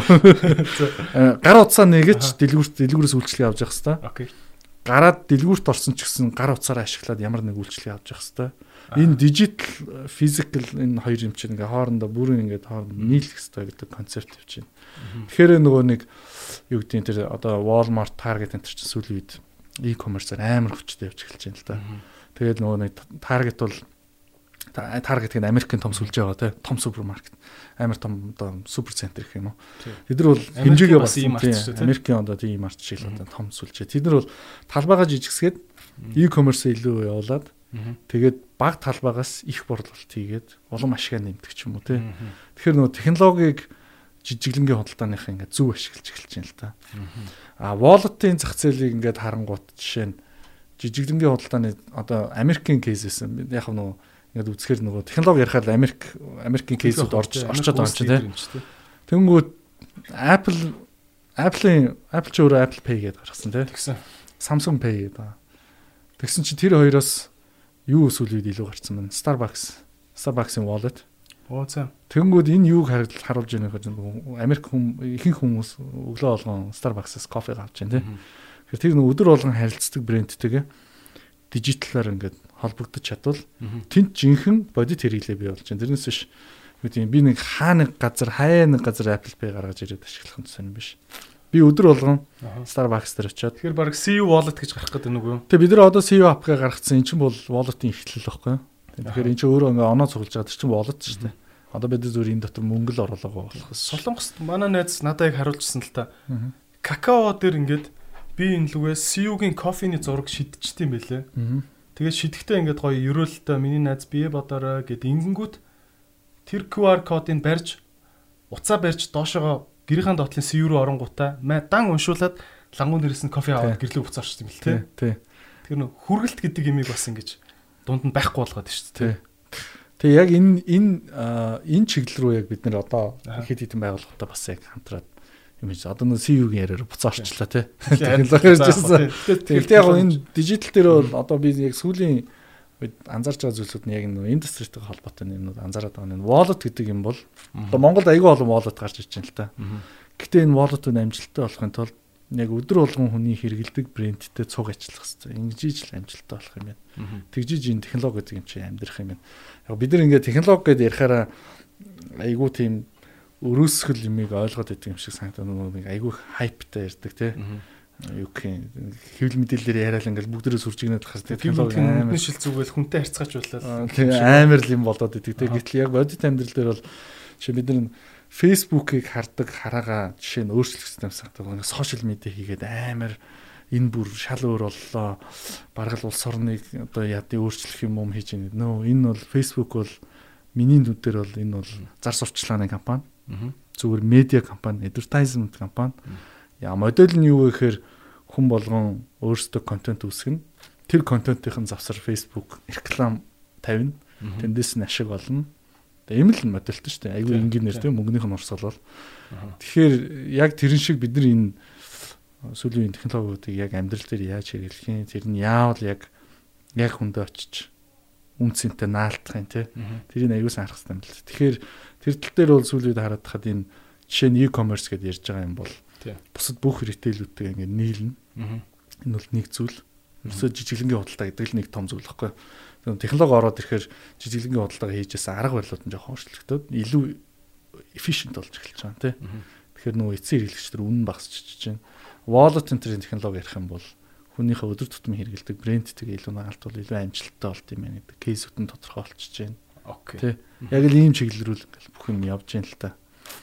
Аа Чинзоо чи улсад хэдэн жил ажиллаа юугаар төрийн байгууллагатай тий. Агентлаг гэж байгаа хүмүүс бас ойлгохгүй ч магадгүй тий. Юу агентлаг яадаг вүлээ. Тий. Тэр болохоор ерөнхий сайдын харьяа мэдээллийн технологи шууд харилцаа болгоны газар гэж байсан. Одоо болохоор харилцаа болгоно мэдээллийн технологийн газар гэдэг нэртэй. Тэр ямар байгууллага вэ гэхээр төрийн харилцаа болгоны харилцаа болгоны мэдээллийн технологийн салбарын бодлого тодорхойлдог газар. За тэрэнд болохоор юу ах тэр сүртэй. Тий, сүртэй. Тий. Аа. Тэг яг хийдэг ажил нь болохоор нэгдүгürt нь одоо инженеэр ирэх юм бол өөрийн холбоо яаж цаашаа өгчих юм. Тэгээ Mobicom Skype мэтэл чи мобайл цаашаа яаж өгчих юм. Энэ өргөн нэвтрүүлгийн телевизүүд яах юм. Энэ кабелийн телевизгээд олон одоо олон сувгийн олон телевизүүдийг нийлүүлээд ингээд цацж байгаа айлаа тий. Одоо вижн гэх юм уу тий. Эднэр яаж цаашаа хөгжих юм. IT-ийн компаниуд яаж хөгжих юм сансрын холбоо яаж өгчих юм, шуудан яаж өгчих юм гэдэг энийг дандаа гаргадаг. Тэгээд хууль санаачилдаг, журам санаачилдаг. Би бол ойлгохтой ингэж бодод байна шүү дээ. Нөө иргэний нисхийн ерхий газар гэдэг шүү дээ. Бүх одоо авиа компаниудаа зохицуулдаг. А зам тээвэр юуны аа тийм зам тээвэр хөгжлийн яам уу? Зам тээвэр хөгжлийн яам тий. Бишээ бас гаюуны газар гэдэг шүү дээ. Авто авто тээврийн хөгжлийн үндэсний хөгжлийн газар л юу лээ. Тийм тийм. Тэг яг хуу энэ автийнхаа бүх юмыг бааздаг тийм. Тэр шиг л одоо мэдээллийн технологийн бүх гэсэн. Зохицуултыг хийдэг те. Тийм. Тэгээ харилцаа онооны салбар дээр бол нөө хоёр байгууллага гэдэг. Нэг нь болохоор бодлого тодорхойлдог байгууллага, нөгөөх нь болохоор регулятор бай зохицуулдаг байгууллага, харилцаа онооны зохицуулахаар байгууллага. Би миний ажиллаж байсан болохоор яг тэр бодлого тодорхойлдог байгууллага. Тэгээ тэр байгууллагт би ойлгохтой бол хоёулаа хамт Америк Америк явж ирсэн те. Аа яг Америкийн технологийн компаниудаар бас яваал те. Энэ үед ер нь би чанг ойлгохтой айгүйх тийм судалгаа хийдэг мессен дээр байсан болов гэж болгосон. Тэгээ тэд нар болохоор э, нэг иймэрхүү л асуудал байсан. IT-ийн компаниуд Монголд IT-ийн компаниуд ингээд э, гадагшаа гармаар байна. Тий. Гадаад зах зээл рүү яаж нэвтрэх вэ? Тэр дээр нь төр яаж дэмжих хэвтэй бэ гэдэг ингээд нэлээд судалгаа хийж үзээд тэгээ үндсэндээ яг тэ ойлгохгүй болсоо тий яаж гарахаач ойлгохгүй болсоо ерөнхийдөө очиод за нөхцөл байдал ямар байдгийг. Тэндээ одоо Silicon Valley гэдэг байгаа тэр зүйл чинь яаж үүссэн? Одоо ямар байдалтайгаар яг компаниуд нь бий болд ингээл нөгөө хувийнхаа улсынхын нийлэл тийм нөгөө startup grinder очоод тийм тэгээ Hosla Ventures Center яаж тэр сонголтоо хийж ин бүх юм сонсоод VC нүдтэй уулзаал тэр одоо тэр нөгөө хуулийн фирмүүдтэй нь уулзаал яаж компани байгуулах вэ? Яаж явдیں۔ Бүхэл юм ойлгох гэж л хичээж байгаа байхгүй. Тэгчээд тэрийгээ ирээд за Монгол компаниуд ер нь ингэж явсан дээр юм байна да гэдэг зөвлөмж гаргах юм байна гэж бодож ирсэн. Гэтэл энэ яг үндэ бол нэлээд бас юу ажиллалаа. Тийм амар ажил биш үлээ. Бүр дээрээсээ юу гэдэг бүр улсынхаа хөгжлийнхөө зорилтоор за яг энэ технологийн компаниудаар л бид нэр ирээдүйд хоолоо олж иднэ гэсэн коммитмент байхгүй бол тийм том шийдвэр байхгүй бол хийж болохооргүй л ажиллаа. Гэхдээ сайн юм гэвэл э, тэр төрийн байгууллагаас үл хамааран одоо жишээ нь And Global тий.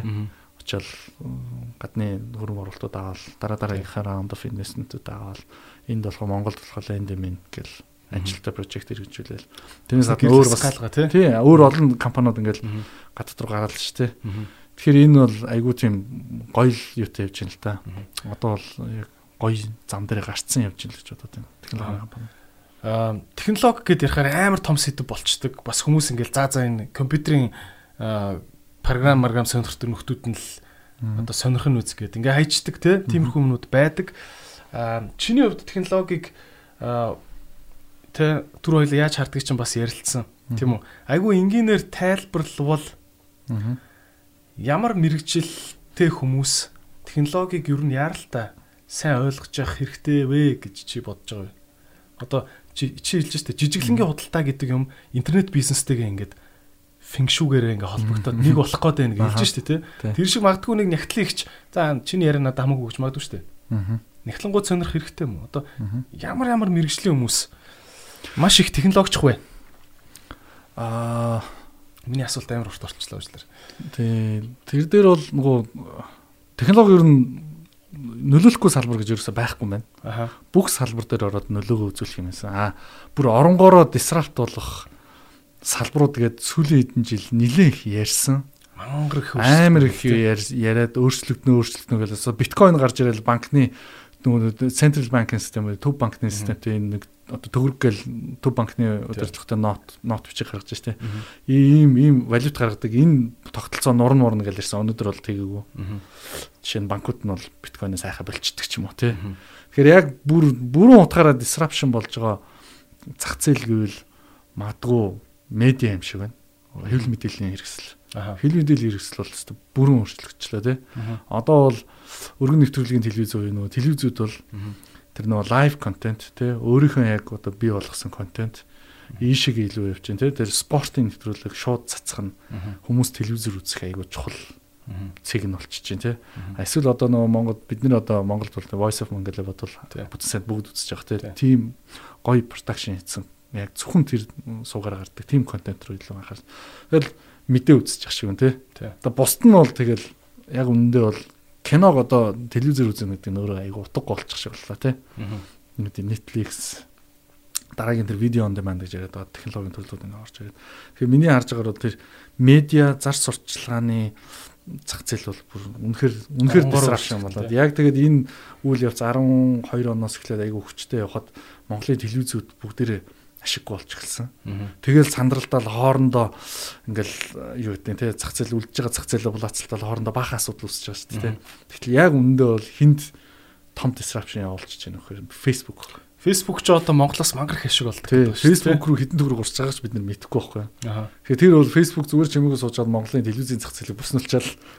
Тэгээ боснолчж байгаа байхгүй үндсэндээ ингээд гол зар сурчлагын цэг нь болчихж тийм. Иймэрхүү маягаар медиа бол үнэхээр яг технологи руу шилжиж байна. Аа технологид гэхдээ нөө бүрэн disrupt хийлгээгүй технологиг өстэй үнэхээр сайн ашиглаж байгаа нь бол санхүүгийн үйлчлэгээнүүд тийм. Санхүүгийн үйлчлэгээ бол үнэхээр төгс ашиглаж байгаа шүү. Тийм. Одоо Монголд бол яг ингээд нөө өөрийн холбооны оператор 4G энтер сайн оруулаад ирэнгүүт араас нь банк, мобайл банкны аппликейшнууд гараад эхлэхээр салбаруудаа тоогоо зөөлж эхэлж шít банкуд. Тэр хэмжээгээр хамаагүй үр ашигтай ажиллаж эхэлж байгаа. Тэгэхээр ашиг нэмэгдэж байгаа. Дуудахгүй эм банк гэдэг баг салбаргүй банк, онлайн банк гарах гэдэг лицензээ хүлээж ийн гэдэг байгаа тийм. MCC-ийн бэлж байгаа төсөл байгаа тийм. Тэгэхээр ингээ бодох юм бол ер нь нөгөө эдийн засгийн утгаараа айгүй илүү үр ашигтай. Тэгээд бид нэр хэрэглэгч зүгээс ч гэсэн хэрэглэхэд айгүй хялбар те. Санхүүгийн зах зээл ингэж байна. Аа дараагийн юм нь бол мэдээж тийм жижиглэнгийн хөдөлтаан дээр айгүй том импакт нь орж ирж байгаа шиг байна. Тий. Аа тэрний дараагийн бас нэг чухал юм нь болохоор яг нөгөө энэ бол гэхдээ яг одоо яг болно л гэдээ яриад байгаа. Би яг үнэхээр тийм болох уугүй нь яг сайн хэлж мэдэхгүй. Хуулийн салбар. Хууль дээр болохоор гол нь нөгөө нэг хуулийн одоо бичиглэл гэдэг бол яг логикоор үрдэг. Тэгэхээр логикоор үрж болдог өгүүлэр гэдэг чинь машинаар хийж болно гэсэн. Тэгэхээр одоо нөгөө нэг нөгөө хүн болгоны одоо програмаар яриад байгаа тий. Тэр химэл оюун ашиглаад машин лерний ашиглаад ингээд шүүгч хэрэггүй тэнд ингээд бүх хуулийн юмнуудыг дэр гэж уншаад Тэгээ нөгөө нэг одоо юу гэдэг дүрм журм боловсруулдаг, хууль боловсруулдаг тий. Энэ одоо гэрээ боловсруулдаг. Энэ ажлууд бол бүгд ингээд disrupt болох юм. Би бол disrupt болох юм байна гэж итгээд байгаа. Яа disrupt болно гэдэг нь утгаар оронгороо бужигнан эргэлдэх гэсэн. Үг бүлгөө. Хуучин хийжсэн бизнес модель тэгээ тэр үүсгэжсэн үн цэн бүр шал өөр тийш шилжиж явчих хэлж байгаа тийм тийм тийм. Окей. За хоёлаа зүгээр арай нэг юм аж амьдрал дээр наалдуулж ярил л да тийм. Мэдээж технологи ярихаар дандаа ирээдүй ярддаг. Ирээдүй ярихаар ихэнх хүнд бүрхэг харагдах талдаа байдаг тийм аа мэдхгүй гэдэг те. За тэгвэл яг өнөөдрийн байдлаар за би бас зочдоос бас асуугаад байгаа л та. Чам дээр нэг 3 дүү ирлээ гэдэг асуулт зохиож байгаа байхгүй би. За. Чам дээр нэг дүү ирж байгаа за. Танаа үйл дүү чинь за. Манай хоёрын дүү за. За 20 за 20 ч биш ээ 17 настай за. 17 настай эмэгтэй хөхөд. Их сургууль мохруулд орох чинь ахаа нэг код бичиж сур гэдэг ахын яах вэ гэрээ зав. Аа Чи хэлэх вэ? Яг нь хөөхөн инженер талын юм сонирхчул сонирхчоор өхөн дүү хүрээд ирвэл чи ямар зөвлөгөө өгөх вэ? Оо би шууд сурал гэж хэлнэ. Яагаад гэвэл код бичиж сурахад хамгийн гол юм нь лог түрүү ярьдаг лог өөрөх байгаа тийм. Ямиг ингээд цэгцтэй шатараатай логикийн хувьд зөв өрж сурах. Энэ нь маш чухал. Тэр програмчлалын хэл сурахтаа биш. За тэр одоо алгоритм алгоритмыг зохиох тийм алгоритм зохиох. Яг алгоритмуд бол нөгөө нэг цоошин алгоритмын арга барил бол мэдээж дэлхийд тэр хүмүүс ингээд ухаантай улсууд нь зохиог авчиж байгаа. Ихэнх улсууд бол ерөнхийдөө ингээд яг логикоор нь өрөөл энгийн код бичиж байгаа тийм. Энийг сурах нь өөрөө дараа нь ажил ямар ч ажил хийсэн айгу цэгцтэй сэтгэхэд маш хэрэгтэй. Тэр бол яг л юу гэдэг 17 төгт хууль бичиж сурыг журам бичиж сурыг гэж байгаатай адилхан байхгүй. Логик сэтгэлийнхээ хувьд. Тэгэхээр код сурах гэдэг нь магадгүй нөө технологиор аягүй сонирхолтой харж байхдаа хамгийн цаана сурж байгаа чухал дадал нь бол би наа гоё харагдаад идэг. Цаана ингэ битүү логик л байгаа тийм цул логик тэр логик хөрөлтийг сурах кодыг их сургуульд заавал одоо компьютерийн програм хангамжийн инженерингийн ангид сурах хэрэгтэй мүү эсвэл чи өстой нөө код академи ч юм уу? Онлайнаар сурцсан зүг зүгээр гэж бодож байна юу гэж тэр дээр бол их сургуулийн юу бол ерөөсөө хэрэггүй л гэж байна код бичихэд бол. А их сургуулиуд тэн чинь нөгөө эрдмийн зэрэг хамгаалж байгаа тийм. Тэгээ эрдмийн зэрэг хамгаалахдаа компьютерийн ухаан гэдэг ярьж байгаа. Тэгэхээр компьютерийн ухаан, шинжлэх ухаан чи өөрөө цаана маш олон зүйл байгаа шүү дээ. Яавал яавал хамгийн үр ашигтай компьютинг одоо тооцоол хийх вэ? Тэргээл тийм. Илүү шинжлэх ухааныхаа чиглэл рүү байх хэвээр. Тэнд одоо очичоод хэрвээ зүгээр нэг код бичихийг заалгуулаад сууж байгаа бол тэр хэвээр айгу харамсалтай гарц баг. Цагийн гарц болчихно. Тэгээд тийм болохоор нөгөө би нөгөө сүлд нэлээд олон код код заадаг юм актемууд жижиг одоо сургалтын төвөд гарч байгаа. Тэр бол бас айгүй зөв ажил хийж байна. Ялангуяа хин Infinity Gravit Nest гэх актем хийсэн мэт те. Тэр бол айгүй зөв ажил хийж байна л гэж бодоод. Тий. Тэр бол мэрэгжил сургалтын төв гэдэг месүд гэдэг шиг. Тийм тийм. Тийм л зүйл байхгүй тийм. Тэгтээ кодны тийм.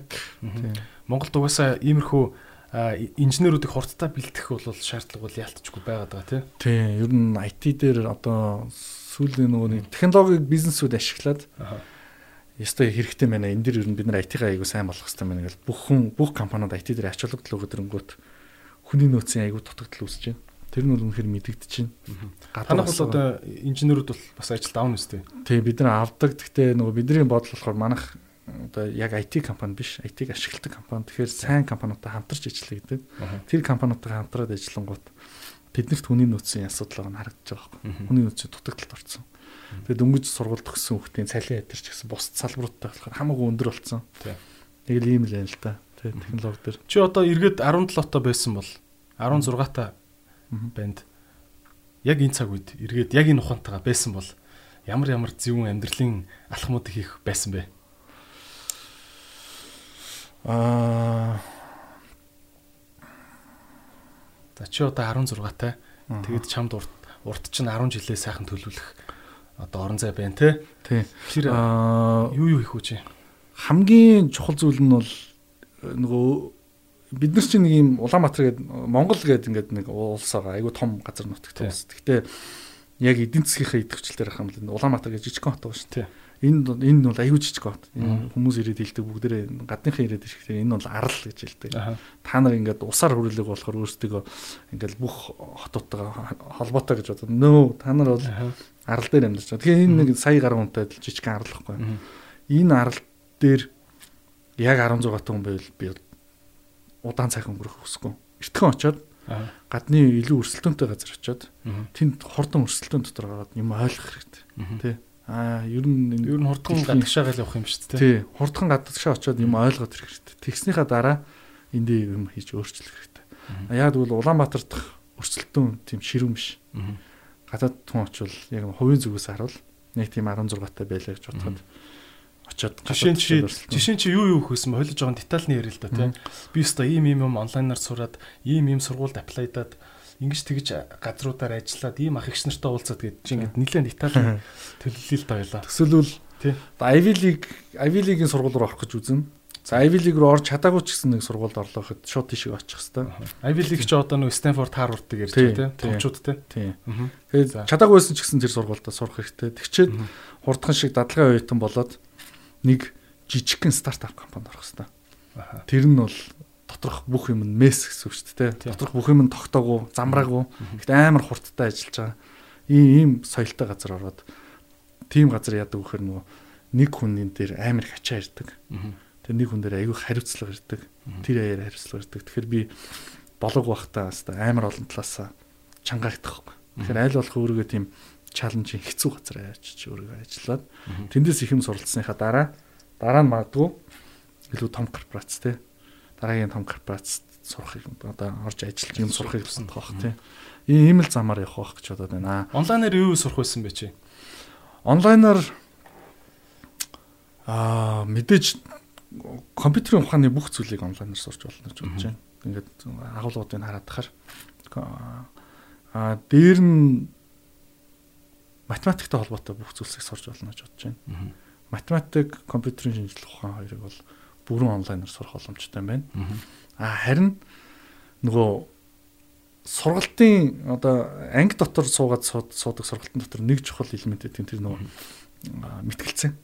За. Мэтгэлцэн хэрэгтэй байдаг салбаруудыг бол ангид суужгаа сурсан зүг баг гэж бодож байна. Одоо жишээ нь үгүй эдийн засгийн ухаан маркетинг ч гэдэм үү те? Мэтгэлцээний дундаас хүн аягүй юм ойлгодог. Зүгээр ингээд лекц сонсоод гараараа хийж үзээд үр дүнг нь харч болдгоо агуулгуудыг бол яг л анги тайханд нь олон хүнтэй мэтгэлцэж яг өөрөөгөө ярьж гаргаж ирж байна гаргаж ирээд өөрийнхөө санааг бусдад харьцуулж үзээд буруу бол буруугаа ойлгоод тэгээд харилцааг сураад те энэ зүйлийг бол ангид хийж үзэх хэрэгтэй болох. А Чинзотой ярихаар бол айгүй гоё ингээд зэгцтэй ингээд бас нээлттэй залуучтай ер нь бол те ингээ сайхан ярьдаг. Чи өмнө нь ийм угсаал иймэрхүү байсан уу эсвэл бас ингээд ярьж сурсан уу? Энэ сурсан бол юу чамд нөлөөлж тусалсан бэ? Би одоо амар мундаг болцсон биш зүгээр гитэмст би мэдээллийн системийн ангиар сурсан. Тэгээд технологийн мэрэгчлэр төгсөөд тэгээд технологийн компани үүсгэж үзээд Тэгээд хоёр ч удаа фейлдээд. Тэгээд ер нь бол нэг юм ойлгосон. Би ер нь бол бизнес хийх гэдэг юм байна. Тэгээс би технологи яг ингээд хөгжүүлэх гэх юм байна. Би бизнес хийх гэдэг юм. Тэгээд бизнес хийх гэхээр бизнесийн наазахын ухаан байхгүй байна. Ер нь юм нь ойлгохгүй байна. Нэгтлэн бодох бүртгэлээс болол би юм ойлгохгүй байна. Ерөөсөө бизнесийг нэг ерөнхий номын гэлс ойлгочих хэрэгтэй гэдэг.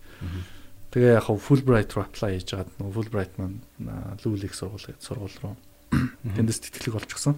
Oh nice. Тий. Тэгээд эндээс 100% тэтгэлэг аваад тэнд ч сурсан. Тэгээд 13 сарын хугацаанд сурсан. 13 сарын хугацаанд юу гэдэг сургууль вэ? Lulix сургууль. Lulix сургууль. Kentucky мужид байдаг. Тий. Аа тийм айхтар Ivy League энтер сургууль бол биш. Тэгээ Fulbright бол Америкийн хамгийн нэр хүндтэй тэтгэлэг шүү дээ. Тийм Fulbright-ийн тэтгэлгээр лаягээ тэгээ яг санхүүжилт нь бол цаад яг сургууль нь өөрөө 100 гаргасан. Тэгээд тэр сургуульд очиод сурахад 13 сарыг ингээд тасралтгүй хөтөлбөр байсан. Аа тэндээс нэг юм ойлгосон нь юу гэхээр аа бүх юмыг бие дааж хийлгэж илээ. Монголын сургалтын системээс ялгаатай бүх юмыг бие дааж хийн хүн өөрөө. Тэгчээд өөртөө нэг юм сурчаад үзэл бодлон суучаад ирээд танхимд бол ганцхан мэтгэлц гэж л ирнэ. Өөр зорилгоор ирэхгүй.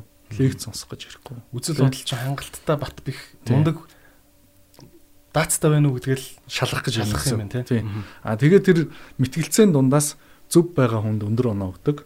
А мэтгэлцээнд оролцсон хүнд бол бас нэг одоо минимум оноогоо өгдөг. Мэтгэлцээнд оролцохгүй бол хас хол авчдаг. Тэгэхээр хүн заавал мэтгэлцээнд орох хэрэгтэй. Мэтгэлцээнд орохын тулд би унших хэрэгтэй Тэгэл амьдрч. Аа их юм уншаал бодоол те. Тэгэл хүмүүстэй ярилцаж үзчихээ бэлтгэж ирэх хэрэгтэй. Тэгэхээр хүн нөгөө тухайн сэдвийн талаар бүр ингээд өөр юм болгоод ирдэг. Тэнс биш багш тэнц зогсчоод эн чи ийм байдэн шүү хүмүүстээ гэдэг ч юм уу. Тийм тогтолцоо ерөөс байхгүй. Тэр тогтолцоо нь тэр сургалтын тогтолцоо нь маш хөгөөжтэй байдаг гэж бодсон. Тэгэхээр нөгөө нэг анги танхимд суучаад энийг ингэдэж шүү эдийн засгийн онол гэхээр ингэдэж шүү. Эзэч тийм юм ерөөс сонсоогүй тэр 13 сарын хугацаанд. Тэр нь айгүй бизнесийн талын юмнууд сурсан уу? Тийм, бизнесээ MBA-гийн програм байсан. Тэгэхээр бизнестэй холбоотой бүхэл зүйлсүүдийг 13 сарын хугацаанд сонссон. Тэр дотроос нөгөө мэдээч нөгөө сүүл нь Рони ч яриадсан тэр бүх Азууд математик сайн гэдэг шиг математиктэй холбоотой юмнууд нь айгүй сонирхож авсан. Яг л бас харцсангуу амар санагдсан. Санхүүгийн талын зүйлсүүд. Санхүүгийн бүх модулуудыг аваад дуусгасан. Тэгээ одоо ч бас математиктай математик гэснээс бүх бизнесүүд дата гэдэг юм айгүйх юм ярьдаг болчихлоо тий. Одоо ч юу борлогдож чинь хин яаж чинь баг орж гарч байгаа минут бүх юм хэмжээл тий.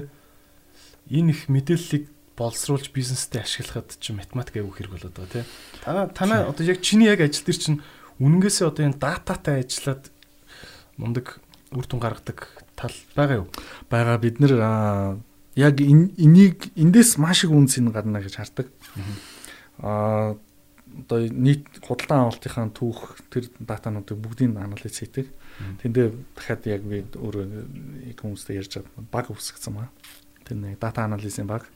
Тэр нь болохоор ерөөсөл хийдэг ажил нь тэр чи одоо оволсон их мэдээлэл бооч тийм. Оволсон их мэдээлэлс нэг юм жижигхэн ганцхан хэрэгтэй нэг Аа. Нэг шижээр алчих ганцхан юм гаргаж авахгүй л ажилдаг. Тэгэхээр нөө ажил нэг хүнд яг тэгвэл ингээл маш их тоон дотор л ингээд эргэлдээд байдаг.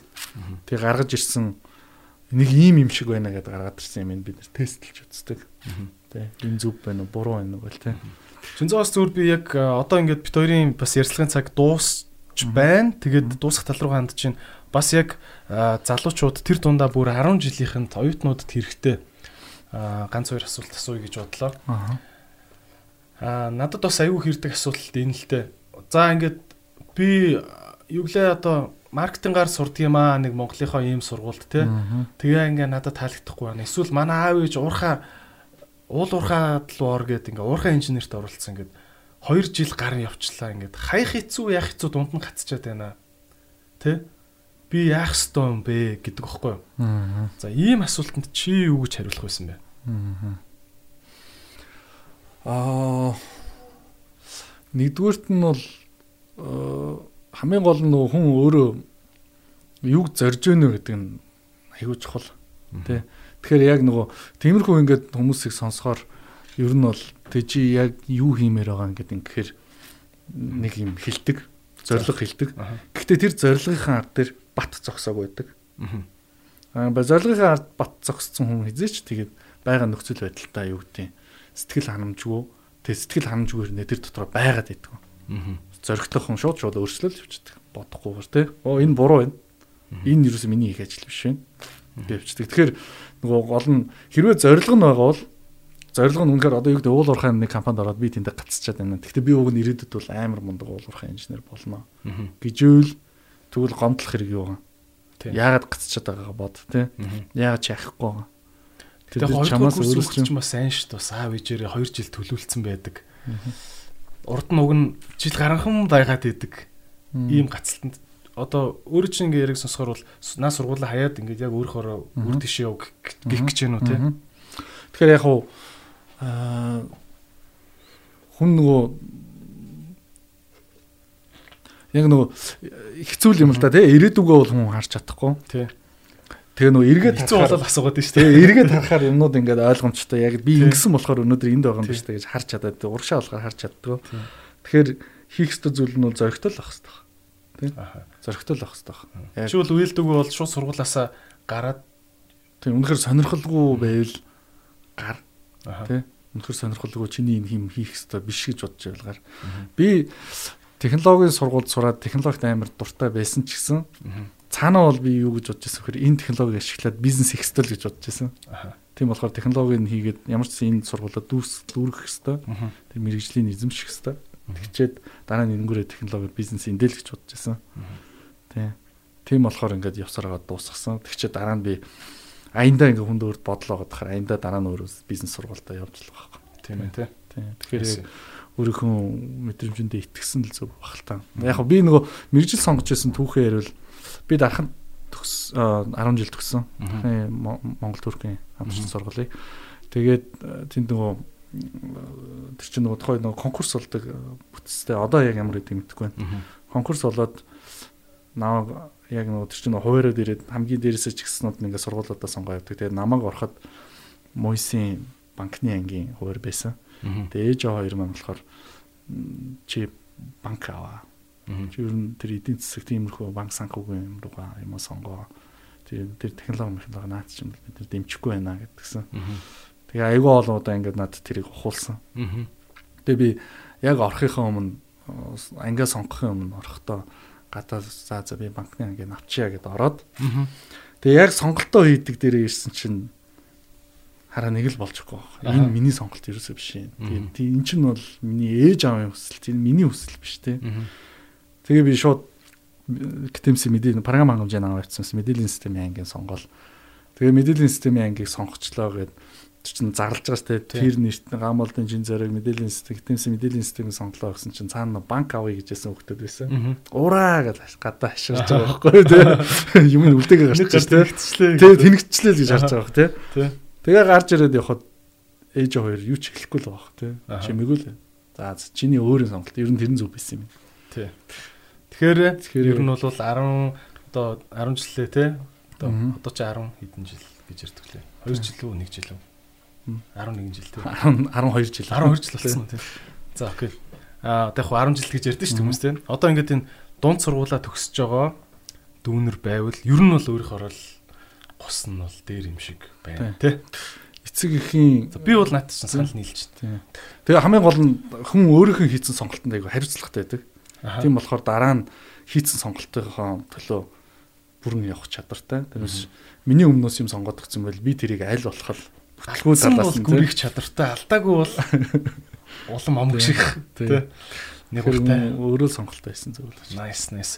За тэгээд өнөөдрийн маань зочноор та бүхний сайн мэдих CU гэдэг одоо том бизнес байдаг. Та орохоор CU тавтай маяр л гэж хэлж шүү дээ тий. За тэр газрыг чинь одоо захирлан чин зөрг гээд ийм мундаг технологийн инженер суурьтай бас ингээд бизнесийн сургуульд Америкт төгссөн ийм залуу ирж оролцлоо. Тэгээд Чинзоо бол яг одоо манай одоо ихэр гэж их андуурагддаг. Тий. Тий. Ийм залуу байгаа. Тэгээд Чинзодоо бас орсонд маш их баярлалаа.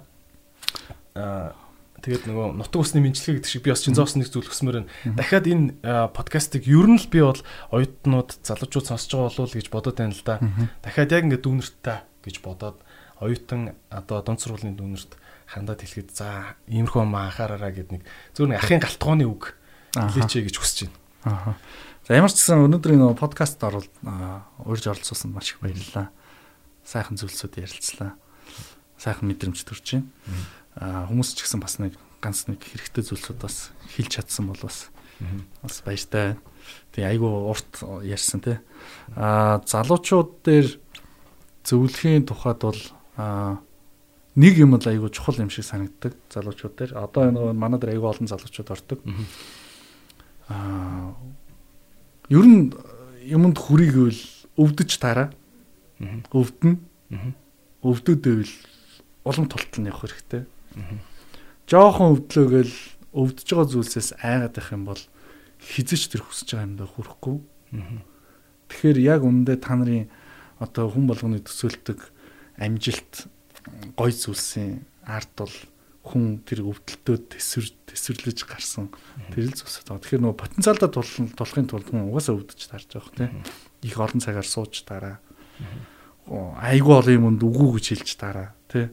Цагаа хуваарлах болол тий. Өөртөө нөгөө нэг дисциплинтэй гэж ярьдаг тий. Одоо сахилга бот сахилга боттой тий. Сахилга бот маш их хэрэг болно. Тэр хэмжээгээр өвдөн тий. Тэр өвдөлтийг давж гарах нь л ер нь хамгийн чухал үед юм байл гэж надад сүүлийн үед бодогдоод байгаа. Тэгэхээр тэр өвдөлтийг давж гарч чадахгүй л байвал тийм ялзраа байдал. Тийм ялзраа тийм ялзраа байдалтай байгаад байвал ерөөсөө энэ хизээч хүсэж байгаа зүйл чинь гарч ирэхгүй. Тэгэл нэг л ийшээ чарж гомдоол, тийшээ чарж гомдоол тий. Төр засгийн ч болохгүй байгаа юм уу? Боловсролын систем ч болохгүй байгаа юм уу? Эдийн засгийн ч болохгүй байгаа юм уу? Улс төрчтөн ч ингэж байна гээл тий. Эсвэл надад ерөөсөө ээж аав маань анхнаасаа гой боловсрол өгөөч гэдэг юм уу? Банкуудын зээлийн хөв өндөрч гэдэг юм уу? Энэ бүхэн бол ерөөсөө асуудал биш. Энэ огт асуудал биш. Гол асуудал бол хүн өөрөө зовхыг хүсэхгүй байгаа учраас эргэн тойрны бүх асуудлаа болохгүй байх гэж харж эхэлж байна тийм. Тэгэхээр өвдөлтийг хүлэн зөвшөөрөөд окей энэ бол хэцүү байх юм байна. Гэхдээ би энэ хэцүүг даваад гарахаар цаана илүү том хэцүү байгаа юм байна. Гэтэл би тэрийг даваад гарна. Дандаа ийм хандлагатай байж чадвал ер нь хүн цэглэлийн манлаа. Тий, тий, маш одоо хүсэж байгаа зүйл дээр хүрэх байх л гэж бодож байна. Тэгээд байнга өвдөлттэй амьдарч таараа. Тэрнээс бас тэрийг ингээд одоо юу гэдэг за ингээд идрийг залуучууд боддог тий Ингээл нэг ингээд зүү шүү дээ. Ингээд зүгээр сууж яхад амар фаны санаанууд ороод ирдэг гэж бодож байна нөө. Шүү дээ. Майнгээ дарамттай байгаа тий. За өнөөдөр ингээд тоглолт гэсэн бол би шин санаа алгах шин санаа яаж болох яаж болох санаа ч амрахгүй тий. Тэгээд хүний юм гарахта санаа чинь зовж гарна тий. Мөрөө орой. Тэгээд тэгэхээр тэрний ард хүн айгүй их цаг гаргаж хичээж идэг тий. Олон зүйлд өгөө гэж хэлж яадаг. Энэ л сэтгэлгээний онцлогийг бүгдээрээ суулгах хэрэгтэй байх ч удаа л та. Nice. За хэрэгтэй байсан байх гэж бодож байна. Хэрэгтэй юм буу халын өрөөнд дор Идрээс подкастын энэхүү дугаар өндөрлж байна. Тэгээд see you захирал чин зэрэг. За баярлалаа. Баярлалаа. Бүхэндээ. За баярлалаа та бүхэнд.